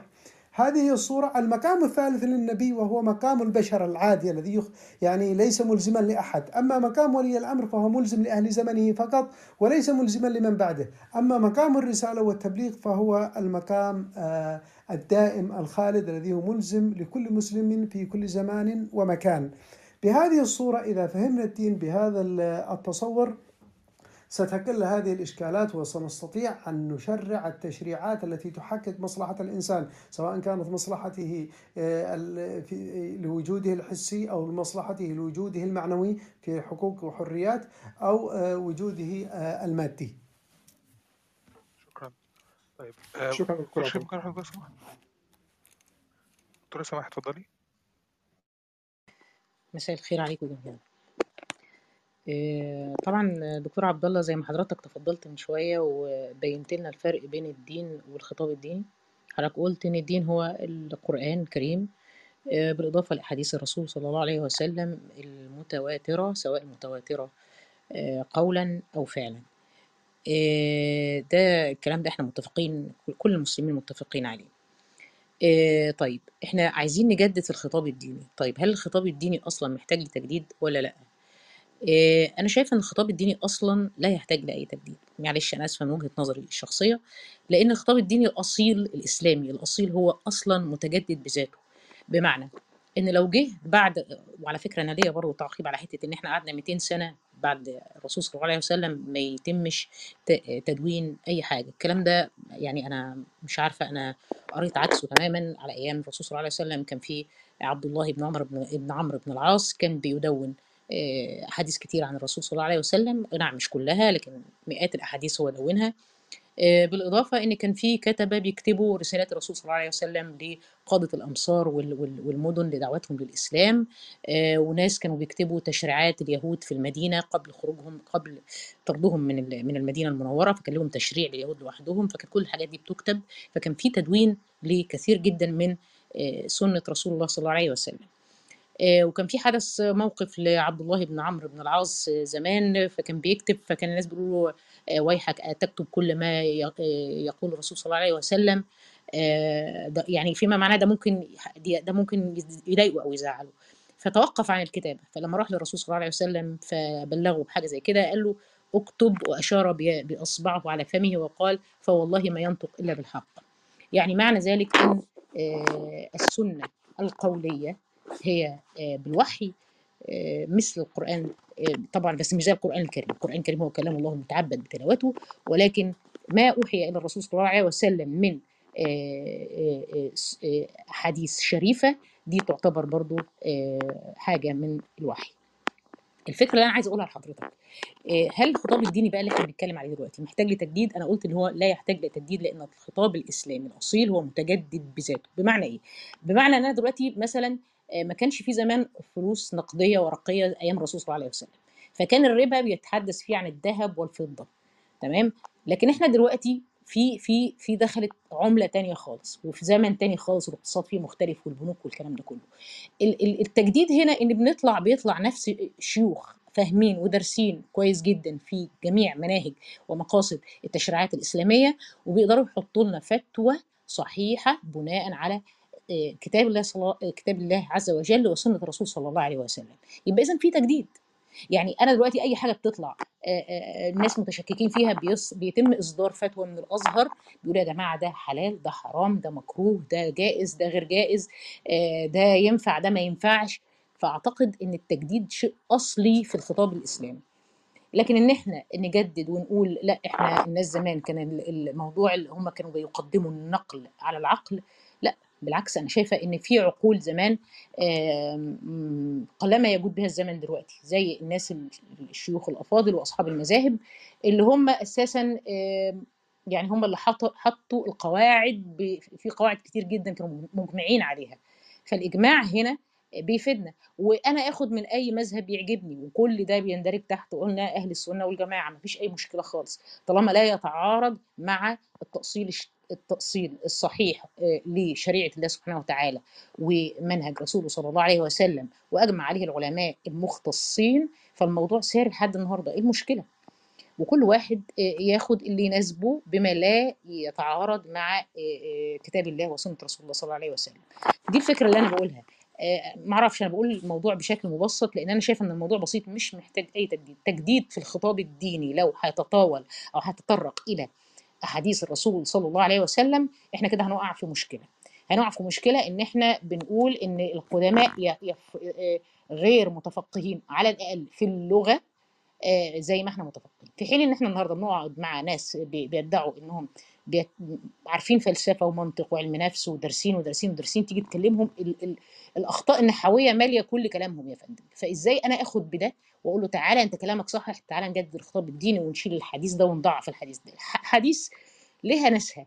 يعني الشيخ الالباني محدث القرن رحمه الله، في شيوخ كتير جدا جدا لهم تخصصهم، فما ينفعش انا اجي انسان غير متخصص في هذا العلم واقول احنا نبدا بكذا او كذا او كذا. بس هو ده الفكره انا كنت عايزه اقولها، وشكرا لحضرتك. شكرا جزيلا. تعليق سريع على بعض ما طرحته الاخت. قالت ان التدوين كان موجودا، وتقصد به تدوين الاحاديث النبويه، ثم استشهدت بحديث انه قال اكتب حديث ابن عمر، لكن هذا الحديث بحد ذاته هل وصل الينا متواترا ام وصل الينا احاد؟ هذا الحديث استشهدت به مدرسة أهل الحديث، وهو حديث آحاد، على أنه كان هناك تدوين، لذلك هذا لا يكفي، إلا إذا وصلنا يعني هذا المؤلف الذي ألفه ابن عمر إلى يومنا ونقل بالتواتر أن هذا ابن عمر قد كتبه، فهذا دليل على ذلك، فهذا ليس دليلا. لذلك لم يكن مدونا ومتناقلا بجماعة عن جماعة إلا القرآن الكريم. أما هذه الأحاديث فكون النبي عليه السلام في حديث عندهم هم، عند أهل الحديث يرون أنه أقوى الأحاديث سندا على الإطلاق، أقوى حديث عند المحدثين هو لا تكتبوا عني غير القرآن ومن كتب غير القرآن فليمحوه، هذا حديث يرونه هم ويقولون أنه أكثر الأحاديث قوة وسندا. طيب لماذا أيضا تمت الكتابة؟ لم يتم الكتابة للحديث النبوي بشكل مؤسسي، لا في زمن عمر ولا أبو بكر ولا كل الخلفاء ولا الدولة الأموية ولا تأخر كثيرا جدا، وأعتبر هذا التأخر إلى أن انتصرت الانتصار الحقيقي مدرسة أهل الحديث مع الإمام الشافعي، ثم بدأ بعد الإمام الشافعي البحث عن الحديث وتجميعه. مسألة أنه الدين لا يحتاج إلى تجديد لأنه أصيل ومتجدد بذاته، ثم تقول الأخت أنه يحتاج إلى فقهاء يفتون ويحتاج إلى متخصصين زي الألباني. يعني كيف أصيل متجدد بذاته ثم نحتاج إلى فقهاء يفتون؟ خلاص إذن احتجنا إلى هؤلاء الفقهاء لكي يجتهدون، وهذا الاجتهاد هو بحد ذاته نوع من التجديد. اشتغال الألباني يعني في مسألة الحديث هو بحد ذاته يحتاج إلى نقد، ونقد كبير جدا، لأن الألباني أحاديث طوال قرون كانت ضعيفة، فجأة صحح الألباني، والألباني معاييره أضعف من معايير البخاري، بمعنى كنا نريد أن نزيد شروطا ومعايير أقوى على البخاري حتى لا تخترق الأحاديث بالوضع والكذب، فإذا بنا نتراجع خطوات وخطوات. يعني أنا لو ضربت مثال بسيط لبعض الأحاديث الذي صححها الألباني سنستغرب كيف ترك النص القرآني تماما على جنب. يعني شرط عرضه على القرآن هذا كان مستبعد عند مدرسة المحدثين، وشرط عرضه على العقل أيضا، العقل الصريح، كان مستبعدا عند المحدثين، بينما كان هذا الشرط موجود عند أهل الرأي. إذا خالف القياس يرد، إذا خالف العقل الصريح يرد، إذا خالف القرآن يرد، بينما عند الألباني مثلا حديث الوائد والموؤودة في النار، هذا حديث صححه الألباني. الوائد والموؤودة، الموؤودة الطفلة الصغيرة الذي ليس لها أي ذنب. هو أنا بس أنا عندي في النار. كان حد بعته لي، أنا آسف، في حد بعت لي بيقول لي هو معنى صححه الألباني إن هو ما قبل الألباني كان غير صحيح، ولا هو أكد على صحتها؟ في اشتغالين. الاشتغال الألباني أنه عمل شروطا معينة فصحح كثير من الأحاديث التي لم يكن يطلق عليها الصحة، لأنه كما نعرف أنه كتب المساند وغيرها لم يقل أصحابها أننا اشترطنا الصحة زي البخاري ومسلم. البخاري ومسلم أنا قال أنا سأكتب الصحيح، بينما مثلا مسند أحمد هو سيكتب الصحيح وما شابه الصحيح، يعني هو لم يشترط أنه سيجمع في كتابه الصحيح فقط. فمن هنا جاء اشتغال الألباني على ما هو صحيح وما هو غير صحيح. وسيبقى يعني مسألة خطيرة، أنه مسألة أنه نعتبر هذا وحي ثم يظل ضعيفا لقرون وفجأة صار صحيحا، يعني صار من الوحي، ويأتي مجتهد آخر يقول لا هو ضعيف أخرجه من دائرة الوحي. هذه منطقة خطيرة، أنه نتعامل معك كوحي ثم كل شخص يجتهد فيدخله في الوحي أو يخرجه من الوحي، يعني مسألة خطيرة. لكن لو اعتبرناه اجتهادا مثل ما كان يعتبر أبو حنيفة وأهل الرأي وأهل الكلام باعتبار أنه اجتهاد، خلاص هذا الاجتهاد قالوا أنه نقابله على القرآن الكريم، ونقابله على العقل الصريح، ونقابله على القياس، والقياس هو عبارة عن مجموعة القواعد العامة المستنبطة من القرآن الكريم يعرض عليها، فإذا وافق قبلناه، بمعنى أنهم كانوا يتعاملون معه على أنه ظني، والظني لا يمكن أن نتعامل معه على أساس أنه ثابت من النبي، بمعنى أنه ظني، فإن قبلناه إذا وافق الشروط، وإن لم يقبل رددناه. كان في مرونة عالية في قضية في التعامل معه. لكن أهل الحديث رفعوه إلى درجة الوحي، وبعد ما رفعوه إلى درجة الوحي يعني وقعوا في تناقضات كثيرة جدا، لأنه مثلا تقول لهم حديث الآحاد هو ظني أم قطعي؟ 99% يقول لك هو ظني، عدا ابن حزم ورواية عن أحمد، هذا الوحيد الذي قال أنه قطعي. طيب يعني الظاهرية داود وابن حزم وأحمد يقول أنه قطعي، بينما البقية كلهم يقولون أنه ظني. طيب ثم التناقض الثاني قالوا هو ظني وملزم في نفس الوقت. طيب كيف ظني وملزم؟ هذه ما ترك، وهذه هي الإشكالية التي كانت عند الشافعي، أنه اعتبره ظني ثم قال هو ملزم، فلما جاء ابن حزم قال كيف تعتبره يعني أنه ظني وملزم؟ لا، قال هو قطعي، هو يفيد القطع وهو ملزم، لأنه حتى تمشي المعادلة معه بشكل صحيح. يعني حديث بعض الأحاديث واضح في مناقضتها للقرآن، وتجدها حتى داخل البخاري. هناك أمثلة كثيرة، من بعضها ردها السابقون وبعضها يمكن أن نتأملها نحن ونجد الوضوح في مناقضتها مع القرآن، مثلا قضية سحر النبي، أن يهودي أثر في النبي، بينما القرآن بيقول أنه معصوم في تبليغ الرسالة، والقرآن بيقول يعني أن التهمة الذي كان يتهموه المشركين أنه مسحور وأنه ساحر، فتأتي رواية لتؤكد أن النبي مسحور وأنه كان يختل معين ويهيأ له الشيء وهو على غير حقيقة، هذه بتضرب صلب الرسالة يعني. فهناك إشكالات. يعني حديث آخر من الأحاديث الذي صححنا الألباني مثلا أنه أربع الربا كاستطالة المؤمن في أرض أخيه، ودرهم ربا أشد من 36 زنية، بمعنى أنه أربع الربا صار هين جدا بجنب درهم ربا، صار درهم الربا أشد من 36 زنية، بينما أربع الربا كاستطالة المؤمن في أرض أخيه، مثل واحد يسب أخيه المسلم. شوف إلى أي درجة من التناقض الذي لا يقبلها المنطق العقلي ومع ذلك صححه. فعلى أي أساس نحن نحتاج إلى منهج أكثر قوة وتماسكا، وأن نضيف إلى الشروط القديمة شروطا جديدة، لا أن نتخفف من الشروط القديمة لكي نوسع دائرة الحديث، وبالتالي تتوسع دائرة الثوابت ودائرة القطعيات، فندخل في مشكلة يعني فوق المشاكل السابقة. نحن بحاجة إلى تحديد حدود واضحة للنص القطعي الثبوت، لكي نقول ما عداه يجوز الاجتهاد ويجوز يعني ما دام في دائرة الظن، سواء كان ثبوتا أو دلالة. طيب الغني عايز تفضل ونسمع بيت الأسئلة وتكمل أنت في الآخر. طيب السلام عليكم. أنه الدكتور عبد الله والأصدقاء جميعا، أنا طبعا كان لدي أسئلة معينة بس بتأخذ وقت طويل، لذلك سأختصر في سؤالين ممكن يحركوا شوية. السؤال الأول دكتور عبد الله، المرأة، هل وجدت تناقض بين النص القرآني والأحاديث والمقولات تجاه المرأة أم لا؟ يعني ممكن تضرب لنا مثال أو مثالين، لأنه هذه القضية يعني دائما تثار في منتديات كثيرة، سواء هذه المنتديات إسلامية أو غير إسلامية أو لا دينية أو ما شابه ذلك. هذا النقطة الأولى. النقطة الثانية باختصار، ما رأيك في مشروع محمد شحرور؟ لأنه بعض الناس يعتقدون أنه مشروع جيد ومهم، وهناك آخرون يقولون أنه يعني هناك عديد من المشكلات تكتنفه، فأحببت أن أعرف رأيك فيه، وشكرا. شكرا جزيلا. مسألة المرأة واحدة من القضايا المطروحة بقوة على الفكر الإسلامي، ومن خلال اطلاعي في كثير مما يطرح في قضية المرأة وجدت أن جلها أو كلها أو أغلبها تعود إلى مشكلتين رئيسيتين. المشكلة الأولى تعود إلى بعض الروايات، يعني رواية تقول أنها خلقت من ظل أعوج كتسرب من الإسرائيليات، رواية تقول أنها ناقصة عقل ودين، رواية هذه أنها يعني تقطع الصلاة المرأة والحمار والكلب الأسد، يعني فيها تنزيل من قيمة المرأة، مجموعة من الروايات.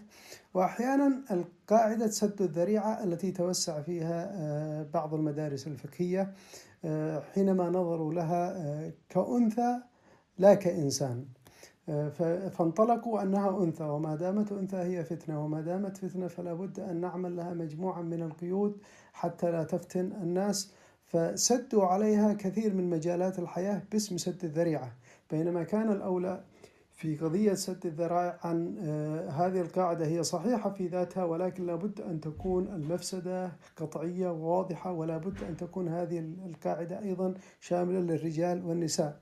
لكن إذا عدنا إلى النص القرآني، فالنص القرآني يخاطب المرأة كما يخاطب الرجل، والتكاليف عليهم متوزعة السواء، ولا يوجد أي إشكال في النص القرآني في في في في مسألة المرأة.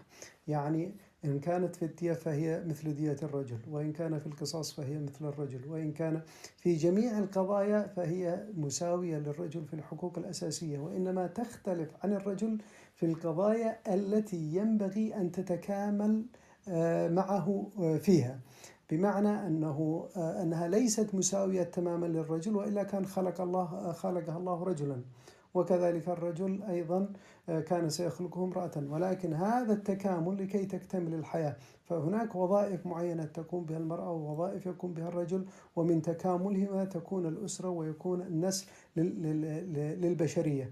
أما أن هناك تمييزا خاصا للرجال فلا يوجد. اللهم في مسألة مثلا مسألة الشهادة، ويمكن أن تذكرونا إذا في إشكالات ممكن أن نناقشها كلها. مسألة الشهادة مثلا هي من الأشياء التي تطرح على أنه كيف جعل شهادتها.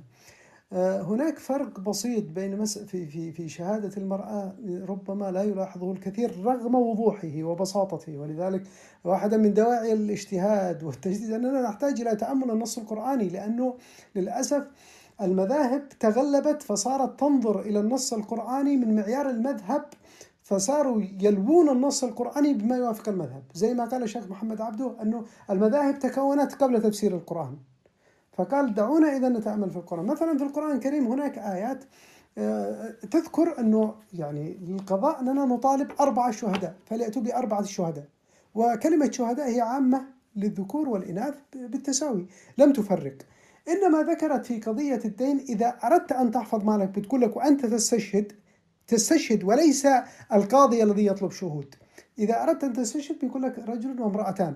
طيب القاضي ليس ملزما، إنما صاحب الحق بيقولوا له إذا أردت أن توثق حقك أطلب رجل وامرأتان في هذه المسألة، لأنه قد ربما واحدة تنسى لأنه ما بش عندنا خبرة في هذا المجال. لكن عند القاضي لا يطلب يقول جيبوا لي رجل ولا امرأتان، لا، القاضي مطلوب أمام الشهداء إما شاهدين أو 4 شهداء بلفظ عام يشمل الرجال والنساء، وهذه مساواة. إنما فكرة الاستشهاد غير الشهادة، الاستشهاد أن تطلب أنت شهداء تبحث عنهم لحفظ حقك، فبيقول لك لزيادة حفظ حقك أن تعمل كذا.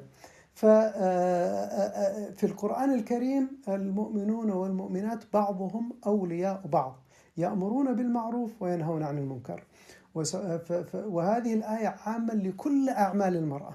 يأمرون بالمعروف يعني سواء كان المعروف سياسيا أو اقتصاديا أو اجتماعيا أو كل أنواعه، والمرأة داخلة فيه، فإذا أرادت أن تدخل في هذا المجال لابد أن تكون فاهمة فيه، تكون فاهمة في الاقتصاد وفي السياسة وفي الطب وفي الهندسة وفي جميع مجالات الحياة. وكذلك المنكر المقابل له، إذا أرادت أن تتحقق بالنهي عن المنكر أن تكون فاهمة وعارفة في هذه التخصصات، وأن تكون موجودة في في فيها جميعا.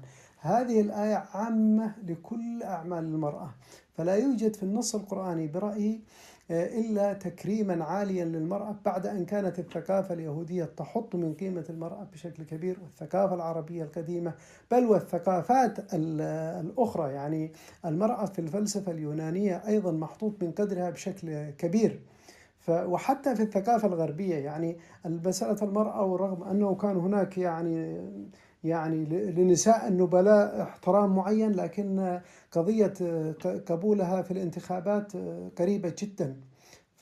فالمرأة في التاريخ الإنساني كله لم تحظى يعني إلى زمن النبي بمثل ما حظيت به المرأة في الفكر الإسلامي. ربما هناك ارتداد ما نتيجة العادات الاجتماعية التي سيطرت وصارت مهيمنة على الناس أكثر من النص القرآني، هذا موجود فعلا، وإلى اليوم لا زالت بعض العادات العربية وهي عادات عرفية يعني ليس لها دخل بالنص القرآني، ولكنها تغلبت، بل وأحيانا لوت النص القرآني لصالحها. فعندما نقارن اليوم مثلا بين بعض المجتمعات الإسلامية وهي مسلمة، مثلا في مسألة اللبس أو في مسألة الاختلاط أو في مسألة الحياة، تجد هذا مجتمع محافظ وله لبس، ومجتمع آخر محافظ وله لبس يعني أكثر تشددا وتطرفا من الآخر، والكل بيعتبر نفسه محافظ.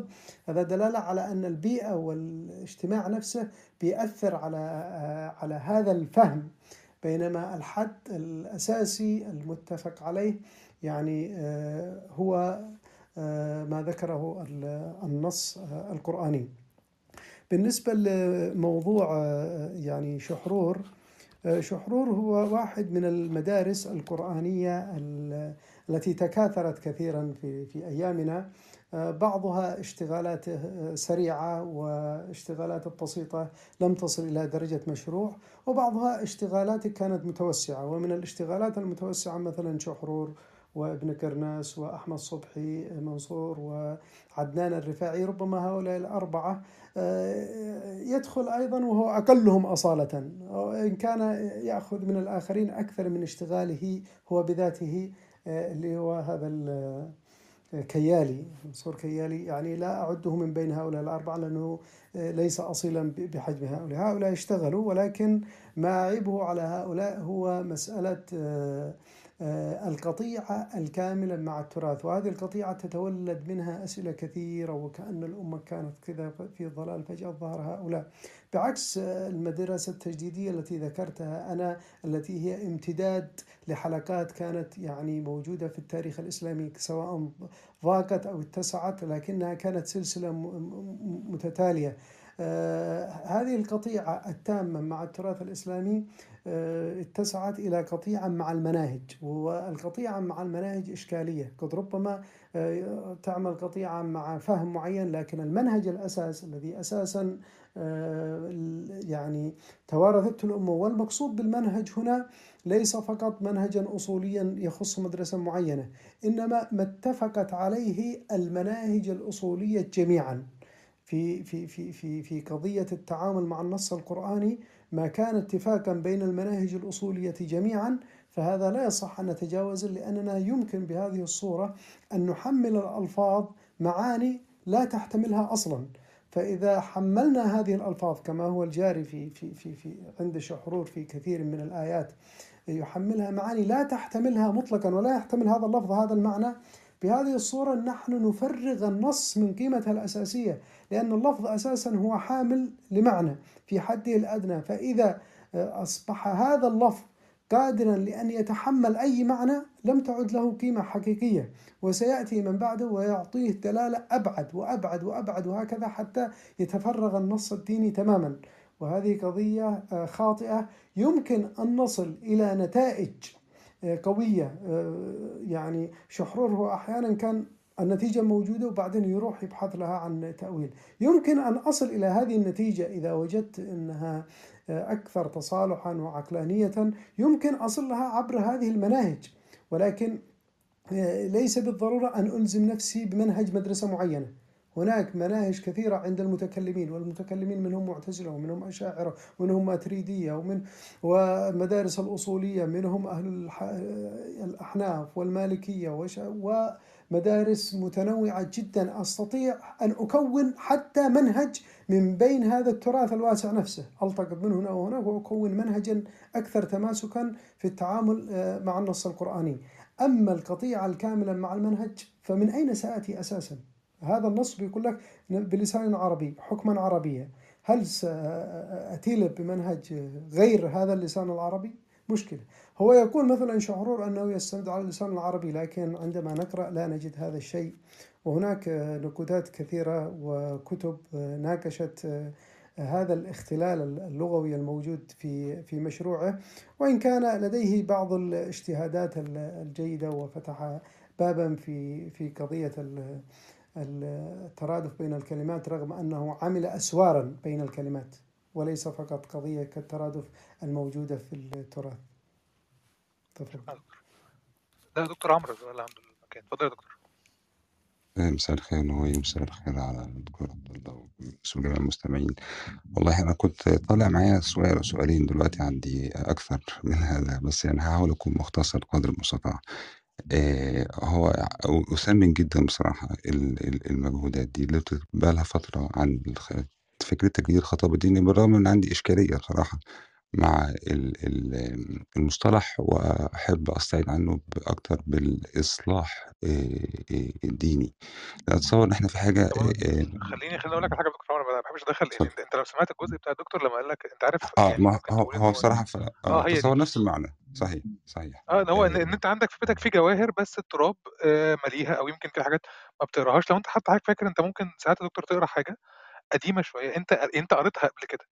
يعني انا اذكر ان في حاجات انا اوريدي قريتها، بس قريتها بوعي مختلف. لما قريتها تاني بشويه علوم انا جددت فهمي ليها. هو التجديد ما فيهوش مشكله، هو بس بقى مصطلح سيء السمعه، لكن هو التجديد نفسه ما اعتقدش ان في ازمه، صح كده؟ صحيح صحيح. انا ما هو انا برضو يعني اشكاليتي على ان هو زي ما انت قلت هو بقى اصبح للاسف سيء السمعه شويه، لكن يعني هو الجهود كلها مثمنه جدا بصراحه، وخاصه في المدرسه المنهج المقاصدي يعني. وكأشار حتى امبارح كان في غرفة جميع مع الأستاذ يونس عن فكرة التمذهب والحث على الاجتهاد يعني. لكن بيطرأ في ذهني سؤال صراحة يعني، خاصة إن أنا أتبنى عن نفسي في أكثر فكرة النظر إلى النصوص بمنظور أو بعدسة مقاصدية. ولكن ما هي الحدود يعني؟ هتجد كما سمعت البارحة إن الشاطبي على سبيل المثال لما حدود من هو المجدد أو الذي يسمح له بالاجتهاد وللنظر في الأمور بشكل مقاصدي، فإن هذه شروط كثيرة يعني. فأنا أرى إن أشياء زي ما ذكرها دكتور عبد الله من شوية، حتى اللي هي من مقاصد الدين هو حفظ الكليات الخمس، وحضرتك ذكرت منها 3 أو 4 على ما أذكر. آه، أليس من الممكن النظر أيضا بعدسة مقصدية حتى في هذه الكليات الخمسة وهذه المقاصد؟ لأن مع كل التثمين للجهود اللي عملوها من سبقوا في هذا الشأن، ولكن أتصور أن ممكن هل في فرصة أن مثلا تضاف إليها أشياء أخرى للكليات الخمسة والكليات العشر؟ نحط فيها أشياء مثلا على سبيل المثال الحرية الشخصية أو حرية التعبير أو بعض الأشياء القيم الموجودة في العصر اللي احنا نعيش فيه ده. والنقطة الثانية اللي حابب بسرعة أحاول عليها بسرعة فكرة كما أتصور حضرتك ذكرت دكتور عبد الله برضه في حديث عن العز بن عبد السلام، فأيضا في النظر الثاني بشكل مقاصدي في النصوص، عن حتى النص القطعي وأفهم من هذا أن هو النص القرآني يمكن تأويله. فهل وفي إشارة أيضا حضرتك ذكرت دلوقتي نقطة مهمة، نقطة إن المعاملات الأسرة، يعني نجد دايما في الغالب إن الخلافات تقع في النصوص التي لها علاقة بمعاملات الأسرة أو العقد الاجتماعي بين الناس. فهل في نظرة قد تكون مختلفة حتى للنص القرآني نفسه، بمعنى إن أنا أنظر إلى آية مثل آيات الميراث على سبيل المثال، وهذا في نفس السياق سؤال زميلنا وأخونا عبد الغني عن المرأة، فهل ممكن النظر إلى هذه الآية بمنظور مقاصدي ونرى أن المقصد وراء هذا هو العدل؟ كان في لحمة اجتماعية معينة كانت فيها المرأة في وضع معين والرجل في وضع آخر، ولذلك كان من العدل هو هذا ما نزل به الآية، لكن في سياق مجتمعي آخر في مكان جغرافي في زمن آخر. هل ممكن النظر إلى هذه الآية بأن المقصود منها أو المقصد من الآية هو العدل بآليات العصر اللي احنا نعيش فيه؟ أرجو أن يكون سؤالي مفهوم، وأشكركم على الحديث الشيق بصراحة. شكرا جزيلا. طيب، أولا سأعلق على مسألة الحساسية التي صارت على مصطلح التجديد، ربما هي مبررة أحيانا للأسف، لأن هناك بجوار هذا الاشتغال الفكري العلمي اشتغالات مشوشة أو اشتغالات مشاغبة. هناك اشتغال سياسي للأسف يسمي نفسه بين قوسين أنه يريد تجديد الفكر الإسلامي والفكر الديني، بينما هو في الحقيقة يحاول أن يدعم حالة الاستبداد الموجودة ويرسخها بتوظيف الخطاب الديني. فحديثه عن تجديد الخطاب الديني هو فقط إذا كان الخطاب الديني أنياب قد تأتي إليه، أما إذا كان هناك أشياء يمكن أن يوظفها لصالحه وأن يصير هذا الخطاب الديني بيده لكي يكون ماسكا لكل خيوط الاستبداد في المجتمع، فهذا هو ما يراد له. وهذا النوع من الاشتغال السياسي موجود في المنطقة العربية، ولا يتحدث عن قضايا الديمقراطية وقضايا العدالة، وإنما يتحدث غالبا عن قضايا ما يسميه الإرهاب. فهذا ليس اشتغالا حقيقيا، وهو ربما واحد من الأسباب اللي جعلت كثير من المتدينين يتحسسون من هذا الاشتغال. المبرر الثاني والإشكال الثاني الذي بيؤدي إلى هذا التحسس هو أنه هذا الباب لما انفتح وصار هناك كثير ممن يقول أنه يجدد في الفكر الإسلامي بآليات وببضاعة ضعيفة ومنهج ضعيف، فصار الناس خايفين من يعني أن يتكلم في الدين كل الناس، برغم أن هذه ليست مشكلة، دعوا الناس جميعا في مناخ حرية، وما كان من طرح أصيل عميق قوي سيبقى، وما كان من غيره فسيواجه بنقد قوي والناس لن يلتفتوا له. إنما إذا كان هذا المنهج الهش قد أرغم عليه الناس إرغاما بسبب السلطات، هنا يواجهوا هذا حالة الاستبداد هذه فقط، لكي تكون الأرض صلبة للجميع. فمن يريد أن يطرح، أنتم أيها المتعلمون، يا من ترون أنكم متمكنين جدا، ردوا على هؤلاء، فإن رأى الناس أن خطابكم قوي ومحكم خلاص تركوه دون محاولة الإلغاء أو الخوف. بالنسبة لمسألة المقاصد، وأنا عرجت عليها سريعا لكن يمكن أن نفصل سريعا، هناك فرق بين مسألة مقاصد التشريع ومقاصد الدين، لأنه ما يسمى بالكليات هي مقاصد للتشريع، بمعنى أنها داخلة في حدود الشريعة. وعلى فكرة هذه القضية بحد ذاتها هي مما يحتاج إلى تجديد، لأنه صار اليوم هناك خلط بين مسألة مقاصد التشريع ومقاصد الدين. لا، مقاصد الدين ليست بهذه الصورة. مقاصد التشريع كيف نصل إليها؟ عبر استقراء الأحكام التشريعية، فننظر على ماذا تركز هذه الأحكام التشريعية. الأحكام التشريعية بين الناس، وليس في علاقة الإنسان بربه من صلاة وصوم، لا، إنما بين الناس. هذه الأحكام القطعية على ماذا تركز؟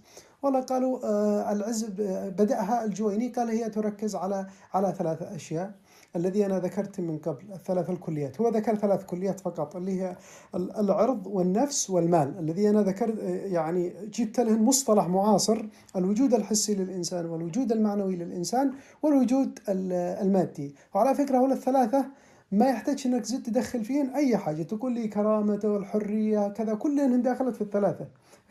الحرية هي داخلة في الوجود المعنوي للإنسان، وجود المعنوي معنى حريته وكرامته، والوجود الحسي هي نفسه وذاته، والوجود المادي حفظ ماله. فكل التشريعات لن تخرج عن هذه الثلاثة.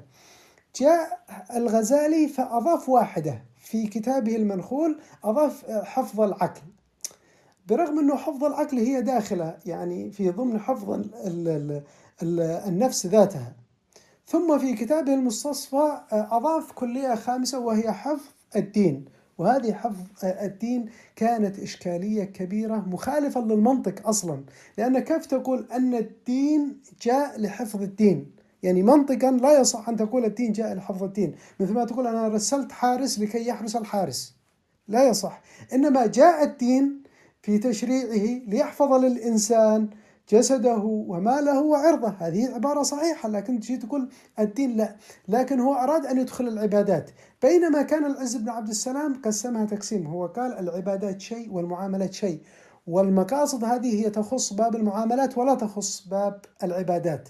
فلما جاء الشاطبي جاء يشرح الخمسة الذي قال بها الغزالي، بينما الفرز الصحيح هو الذي كان عند الجويني ثم صار عند العز بن عبد السلام، وهي المقاصد هذه الثلاثة. بإمكاننا أن نجعلها ثلاثة أربعة خمسة، المهم من استطاع أن يحشد لها الأدلة الكافية من الأحكام أن هذه هي ولو تتلاحظ مثلا من أين جاءت حفظ الدين، قالوا بقضية عقوبة الردة. بمناسبة الغزالي، في ناس بتقول الغزالي قفل باب الاجتهاد.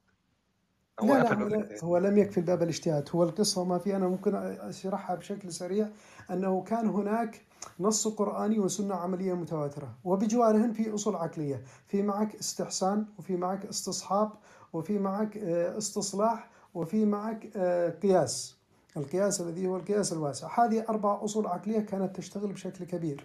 في البداية جاء الإمام الشافعي وقال من استحسن فقد شرع، فألغي الاستحسان، وهو باب كبير في في في في المجال العقلي في التعامل مع النص القرآني ومع الدين، مجال الاستحسان. ثم جاء إلى القياس وضيقه وعمل الشروط، كان القياس مباشرة على قواعد الشريعة عند الأحناف وعند المالكية. المالكية بيسموها المصالح المرسلة، هي نفسها القياس الواسع، يسميها قياس أحيانا قياس مرسل، مثل ابن رشد وغيره كانوا يسموها قياس مرسل. هذا القياس المرسل المفتوح على مقاصد الشريعة ضيقها الإمام الشافعي إلى قياس ضيق على العلة الموجودة في الحكم بحكم جديد، فضاق القياس واستبعد الاستحسان. فلما جاء داود قال للشافعي: أنت قلت أن من استحسن فقد شرع، أيضا بنفس الطريقة من قاس فقد شرع، فحذف القياس وحذف الاستحسان، فبقى معهم الاستصلاح والاستصحاب. جاء فيما بعد أيضا الغزالي وعمل شروط عالية للاستصلاح، يعني للمصلحة، أن تكون ضرورية وأن تكون كلية وأن تكون تضيقها جدا في مسألة المصلحة حتى كادت أن تلغى، فلم يبقى إلا الاستصحاب، بمعنى أنه والاستصحاب هو أصل الشيء الإباحة فقط، يعني ليس فيه اشتغال عقلي زي البقية.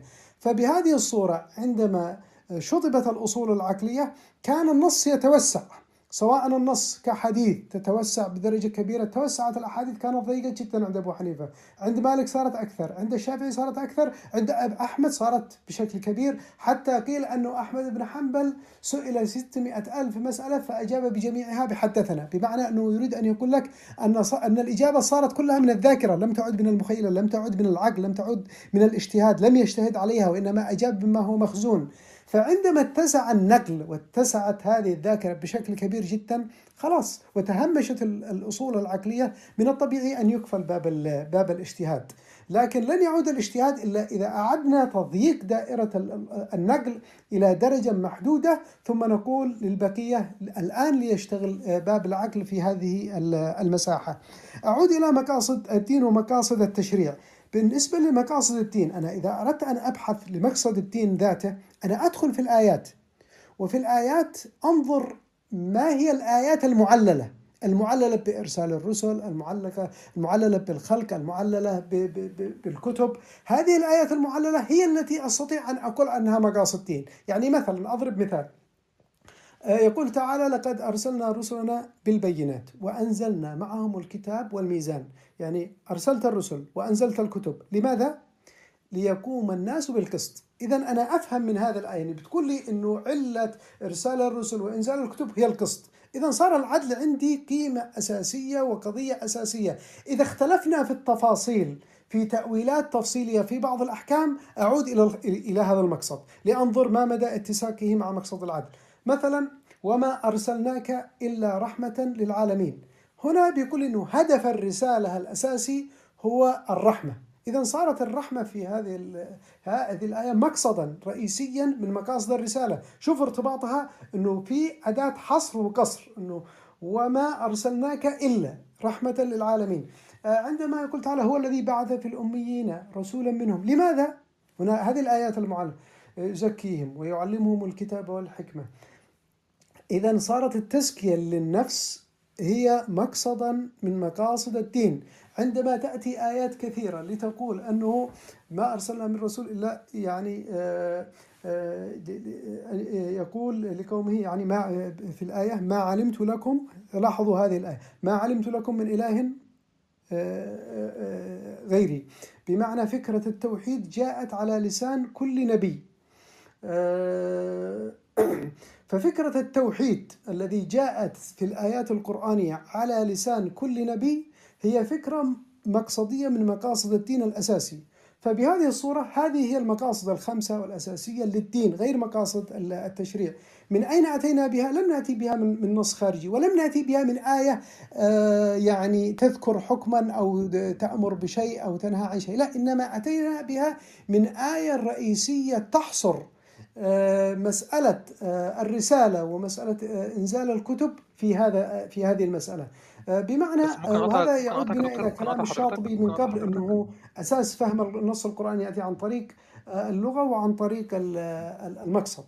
نعم دكتور، بس حضرتك الآية اللي بتتكلم عليها اللي هي يا أيها الملأ ما علمت لكم من إله غيري، هي ليست لا لا لا ليست هذه الآية، المعذرة.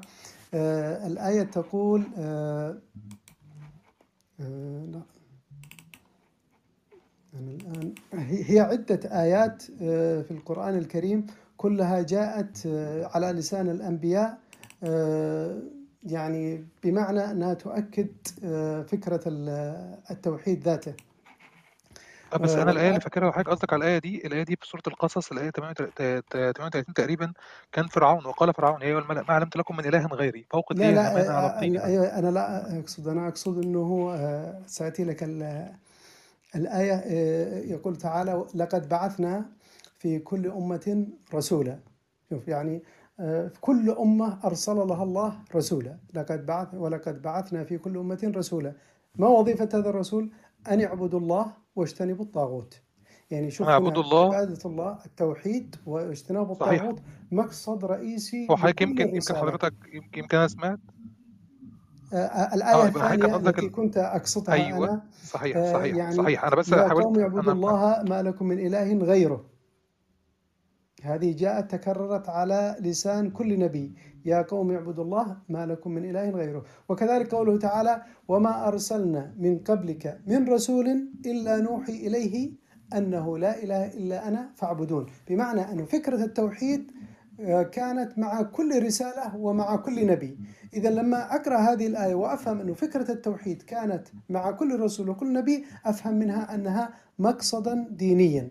فإذا أنا حددت، يعني أنا أشبه مثلا هذه المقاصد الرئيسية بأنها شوارع رئيسية، وهناك أحيانا تفاصيل شوارع يعني فرعية، أحيانا نضيع في الشوارع الفرعية. إذا ضعنا في الشوارع الفرعية هذه كيف نهتدي؟ نعود إلى الشوارع الرئيسية. فإذا اختلفنا في تفاصيل معينة في الإيمان نعود لنرى مدى تحققها لمسألة التوحيد، في قضية العبادات متى تحققها لمسألة التزكية، في قضية التشريعات متى تحققها لمسألة العدل والحرية، لأنه مسألة الحرية نأخذها من قوله تعالى، يعني باعتبار أن الحرية هي سابقة للتكليف، فهي شرط أساسي لتكليف الإنسان، وهي الأمانة التي جاءت في الآية إن عرضنا الأمانة على السماوات والأرض والجبال فأبين أن يحملنها وحملها الإنسان.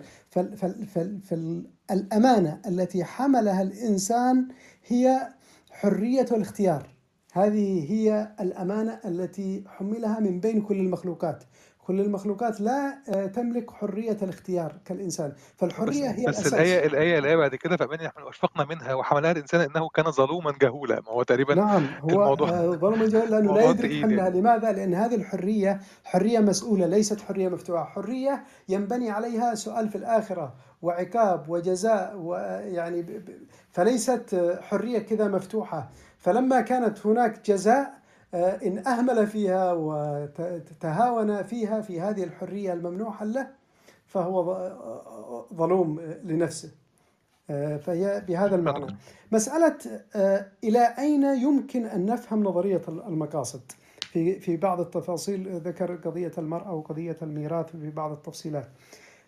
للحقيقة أنا لدي دراسة في موضوع المقاصد، وهي مؤجلة لأنها من ضمن مشروع تراتبي أجلتها إلى مرحلة متأخرة، ولكن هي واضحة وتفاصيلها واضحة في ذهني، ومن ضمنها مسألة الذي ذكرته من قبل، التأويل المقاصدي للنص القرآني. بمعنى هل هذه التفاصيل التي نزلت في القرآن الكريم نزلت ويراد منها البقاء عليها بشكل مستمر، أم أنها نزلت تفاعلا مع ذلك المجتمع، وبالتالي يمكن أن نعود إلى المقاصد الرئيسية فننتج ما يحقق هذه المقاصد بدرجة أكبر؟ يعني في إحدى المرات كنت في جدال مع أحدهم في مسألة منظومة الأسرة، فقال نحن نريد أن نغير الجزئية الفلانية في الموارد، نحن نريد أن نغير. قلت منظومة الأسرة تحديدا لا يمكن أن تأخذ بجزئية منها لأنها منظومة واحدة. إذا أردت أن تأتي بمنظومة أخرى فأتي بمنظومة متكاملة، لا تقول لي أنا بغير جزئية، لأنك لو غيرت جزئية هنا في مسألة بتضرب بقية المنظومة كاملة. ولذلك مسألة حدود الله في القرآن الكريم لم ترد إلا في أحكام الأسرة فقط. شوفوا مثلا مصطلح حدود الله، هذا المصطلح الذي جاء في حدود بمعنى الأحكام الذي جاءت في الأسرة حولوا إلى كلمة حدود إنها بمعنى عقوبات. برغم أن عقوبات يعني لم تأتي في القرآن الكريم بمعنى هذه الحدود التي صاروا يسموها حد كذا وحد، هذه اسمها عقوبات، هذه عقوبات. أما الحدود وكلمة حدود الله في النص القرآني فهي جاءت في سياق أحكام الأسرة، سواء في قضايا الطلاق أو الزواج أو في قضايا الميراث فقط، ولم تأتي في أي مجال آخر. بمعنى أن مسألة الأسرة هي منظومة متكاملة. عندما ننظر مثلا إلى مسألة قضية الميراث ونغفلها عن قضية وجوب النفقة على الرجل، وأن الرجل هو من يدفع المهر، وأن الرجل كذا، يعني في هناك توازن، فما يؤخذ هنا يعطى هنا وهكذا. لكن من يريد أن يأتيني بمنظومة أخرى متكاملة في قضية الأسرة، تعال ونجرب إذا كانت تحقق العدالة أم لا. أما أن يقول لي مثلا أن المنظومات الموجودة اليوم هي أفضل من هذه من الموجودة في الفكر الإسلامي، فأقول له لا، لأن المنظومة الغربية الآن في قضية الأسرة مدمرة أكثر من منظومة الأسرة عندنا رغم اختلالها عندنا. يعني المنظومة الأسرية عندنا رغم اختلالها كثيرا، في اختلالات كثيرة وفي تجاوزات كثيرة وفي عطم إعطاء حقوق كثيرة سواء للمرأة أو يعني لبقية مكونات الأسرة، ومع ذلك هي أفضل من نموذج الأسرة الموجود في بقية الثقافات. لا تقول لي لا أنا أريد فقط أن أعطيها بعد الطلاق نصف التركة. طيب أنت انظر إلى ما يلحق هناك.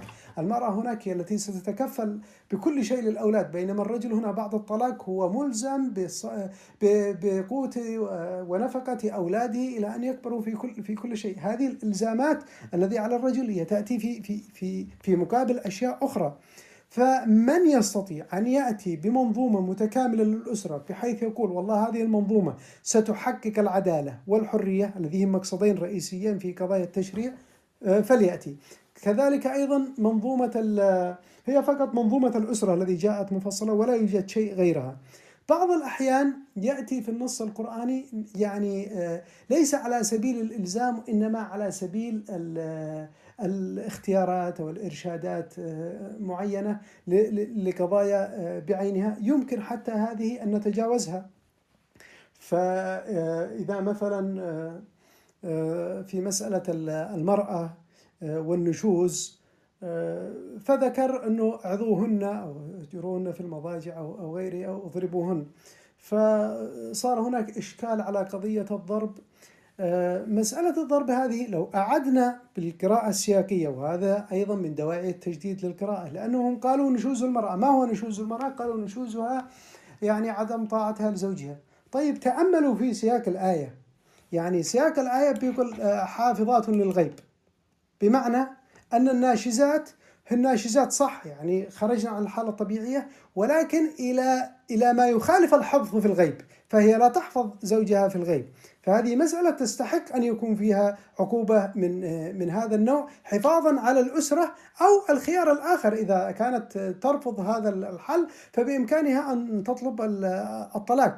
هذه ربما أكثر قضية تثار حول هذه المسألة، برغم أنه يمكن أن نتجاوز في رأيي مقاصديا هذه الوسائل إلى وسائل حديثة جديدة لا مشكلة، لأنه النص القرآني نزل يتفاعل مع هذه القضايا. قضايا أخرى يمكن أن تقرأ بقراءة مقاصدية، مسألة العقوبات.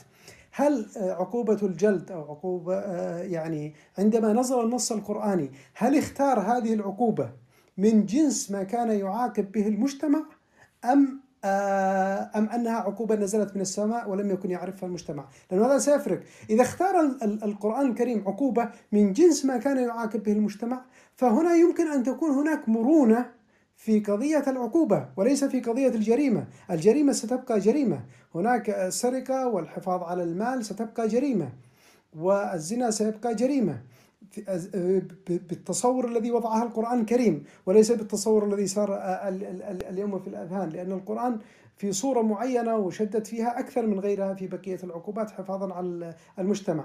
في هذه الحالة هل يمكن تجاوز بعض العقوبات؟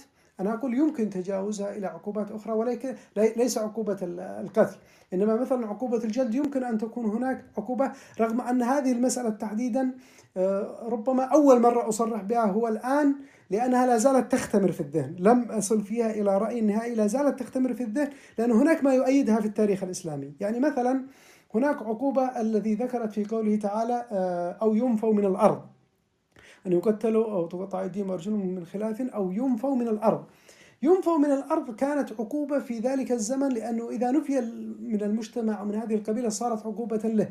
لكن لما توسعت الدولة الإسلامية صار هناك فقهاء يقولون إذا خرج هذا المسلم من دائرة الدولة الإسلامية صار في دائرة دولة العدو، وربما يعني نرميه إلى الردة ونشجعه عليها أو نساعده، فلا يصح أن نبقي هذه العقوبة، فاستبدلوها بالسجن. وهذا في يعني أبو حنيفة قال بالسجن. فأول هذه الآية بحسب المصلحة، أن المصلحة هنا تقتضي بدل النفي السجن. حاول البعض فيما بعد أن يفسر أن مسألة النفي هي نفسها السجن، لا، مسألة النفس في القراءة السياقية في ذلك الزمن كان معنى إخراجه من هذا المكان. فلما وجدوا أن هناك مفسدة واضحة، وجدوا أن عقوبة السجن مناسبة وتحقق هذا المقصد وهذا الغرض، استبدلوها. طيب، ما دام الفقهاء في ذلك الزمن يعني وبعد مرور 100 سنة قد اجتهدوا في هذا الباب، معنى أن هذا الباب قابل للاجتهاد، ولكن أيضا في حدود، ليس في حدود إلغاء مثلا عقوبة الإعدام، لأنه هنا النفس بالنفس لا يوجد لها بدائل أخرى. ثم إن النص القرآني في مسألة العقوبات تحديدا ذكر 3 أو 4 عقوبات، بينما الجرائم عشرات ومئات، فهو ذكر نماذج فقط. فإذا كانت هذه البقية والذي هي بالعشرات يجوز أن يجتهد فيها، فكذلك يمكن أن يجوز أن تكون هناك مرونة في الاجتهاد في هذه القضايا، خاصة وأن عمر بن الخطاب بعد 15 سنة من وفاة النبي اجتهد اجتهادات كبيرة، بعضها كانت في الحدود ذاتها، في إيقاف حد بذاته أو تعامل مع نص قرآني بأنه لا ينطبق في الواقع. فهناك اجتهادات جريئة جدا بعد 15 سنة، فما بالك بعد مرور قرون كثيرة بما نراه يحقق المصلحة القطعية. ولكن كما قلت سابقا أن هذه المصلحة القطعية لا يتوصل إليها فرد واحد، وإنما يفترض أن يكون هناك هذا المجلس التشريعي الذي يضم فيه نخبة الحكماء والمتخصصين في جميع المجالات الذين يصلون إلى أفضل التشريعات ويحققون الشورى في أعلى مستوياتها. بهذا نصل إلى أجمل صورة في التشريعات ونحقق المقاصدية. يعني هذا أبعد مستوى في نظري في مسألة المقاصد، وهو غير مطروح اليوم في الساحة الإسلامية، لأنه للأسف أغلب الدراسات المقاصدية أو كلها لا تزال تدور على ما ذكره الشاطبي وابن عاشور، ولا يوجد قفزة حقيقية في طرح نظرية المقاصد. لكن ما يستدعي لاستجلابها وأهميتها هو القراءات القوية جدا التي تطرح على النص القرآني بفكرة التاريخية، لأنه مسألة التاريخية من أقوى الأطروحات التي يعني تضرب في النص الديني، وبرأيي أنه لا يمكن مجابهتها أو إلا بنظرية قوية هي النظرية المقاصدية، وفقط هي التي يمكن أن تجيب على هذه الأطروحات التي طرحت، سواء أركون، نصر حامد، كثير من الأطروحات التاريخية التي توسعت عند كثير من الباحثين اليوم. هو يقول لك أن النص القرآني هو نص تاريخي لذلك الزمن عندما يختار هذه الجزئيات، بينما إذا قرأنا النص القرآني بقراءة مقاصدية بهذه الصورة يمكن أن نجعله خالدا في الزمان والمكان، والله أعلم. طيب يوسف تفضل.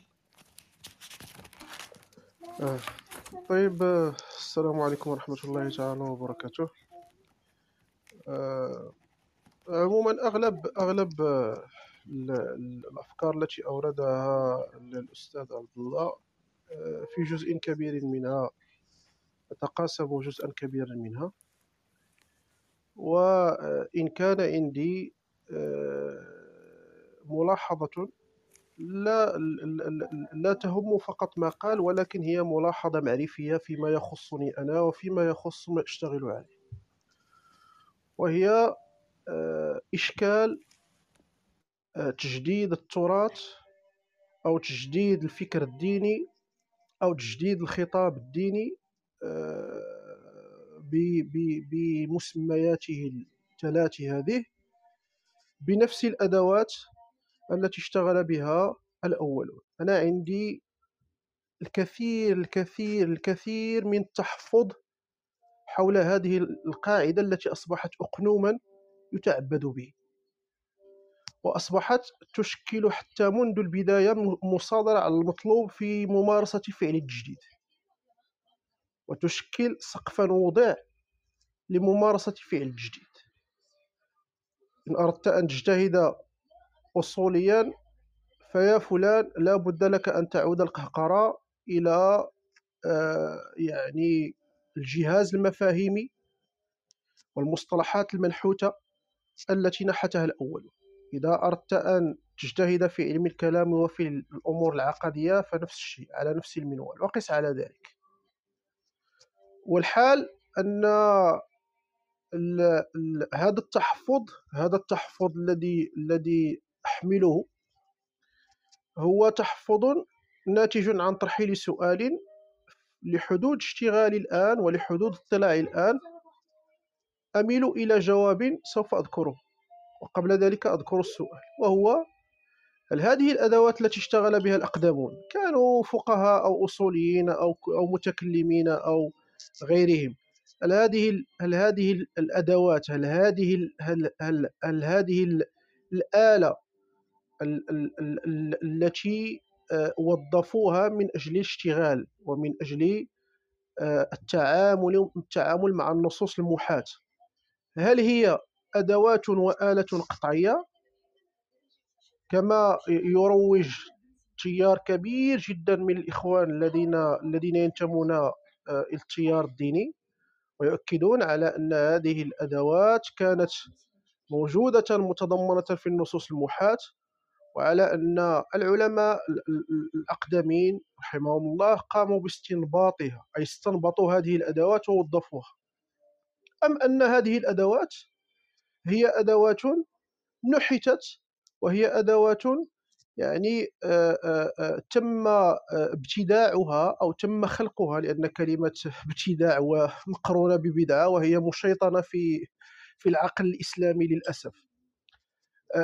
تم خلقها وتم ابتكارها ملائمة للمطلوب منها. ولا ننسى كذلك على أن جزءا كبيرا من أنا أميل إلى الجواب الثاني وعندي حجة بدئية فيه، وهو أن جزءا كبيرا من هذه الآلة المستخدمة في التعاطي والتفاعل مع النصوص المحاة هي مستقاة من الحضارات التي كانت يعني محيطة بالبيئة العربية الإسلامية، وعلى رأسها الحضارة يعني الإغريقية، وبالضبط الدرس الفلسفي الإغريقي. جزء كبير من الآية أو من الآلة التي وظفها المسلمون حملوها من هذه البيئة الحضارية، وبالتالي لا يمكن أن نقول في ظني الخاص وأدعي على أن هذه الآلة كانت، أقصد بالآلة هذه الأدوات كانت متضمنة مبطنة في النصوص المحاة، وبالتالي لم يقم الأقدمون العلماء المسلمون الأقدمون سوى باستنباطها. على ضوء الإشكال، إشكال هذه الآلة يعني يستتبعه إشكال آخر، وصدقا هو إشكال عويص جدا أستاذ عبد الله، وهو إشكال مطابقة المنتوج الذي أنتج، بمعنى ما اعتبر فكرا دينيا أو ما أسميه أنا ما اعتبر أو ما تسمونه بخطاب ديني أو ما أعتبره أنا فكرا دينيا أو ما يسمى بالتراث، مماثلته من حيث القوة مع النص الأول مع القرآن ومع الحديث. وبالتالي صار اشتغال العلماء في مختلف الميادين التي اشتغلوا فيها ومنتجهم يضاهي ويساوي حتى في قوته وفي حضوره، يساوي حتى النص المؤسس، يساوي القرآن ويساوي كذلك السنة. بل إن المتبحر في كتب أصول الفقه وفي كتب كذلك الفقه يجد أمور أقل ما يقال عنها على أنها خطيرة جدا. تلك التراتبية التي نعرفها حول المصادر التي يستنبط منها القرآن ثم بعد ذلك السنة والإجماع والقياس، فإن بعضا من علماء من الفقهاء ومن علماء الأصول يقومون بنوع من أنواع تغيير يعني تغيير هذه التراتبية، فيقدمون إجماع الأئمة وإجماع الفقهاء على القرآن، ويبررون ذلك بالقول على أن إجماع الفقهاء وإجماع الأصوليين هو إجماع ناتج عن إدراك تام لهؤلاء الفقهاء وهؤلاء الأصوليين، وهم أهل الاختصاص، إدراك بأدوات يعني تملكوها لما اشتغلوا عليه في النص القرآني وما استنبطوه منه، وبالتالي يصير إجماعهم على معنى معين أو على حكم شرعي معين أو على استدلال معين أو على استنباط معين يصير يعني أعلى مرتبة من حتى من القرآن، وبعد ذلك من الحديث المتواتر ثم حديث الآحاد، ثم بعد ذلك يأتي القياس وغيرها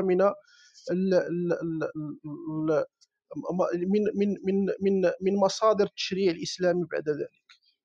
وهذا هذا هذا هذا الخلط في في في في المصادر يعتبر يعني امرا مثيرا ان لم اقل على انه مريب. ثم اخر فكره اذا سمحت لي اخي نووي، وهي مساله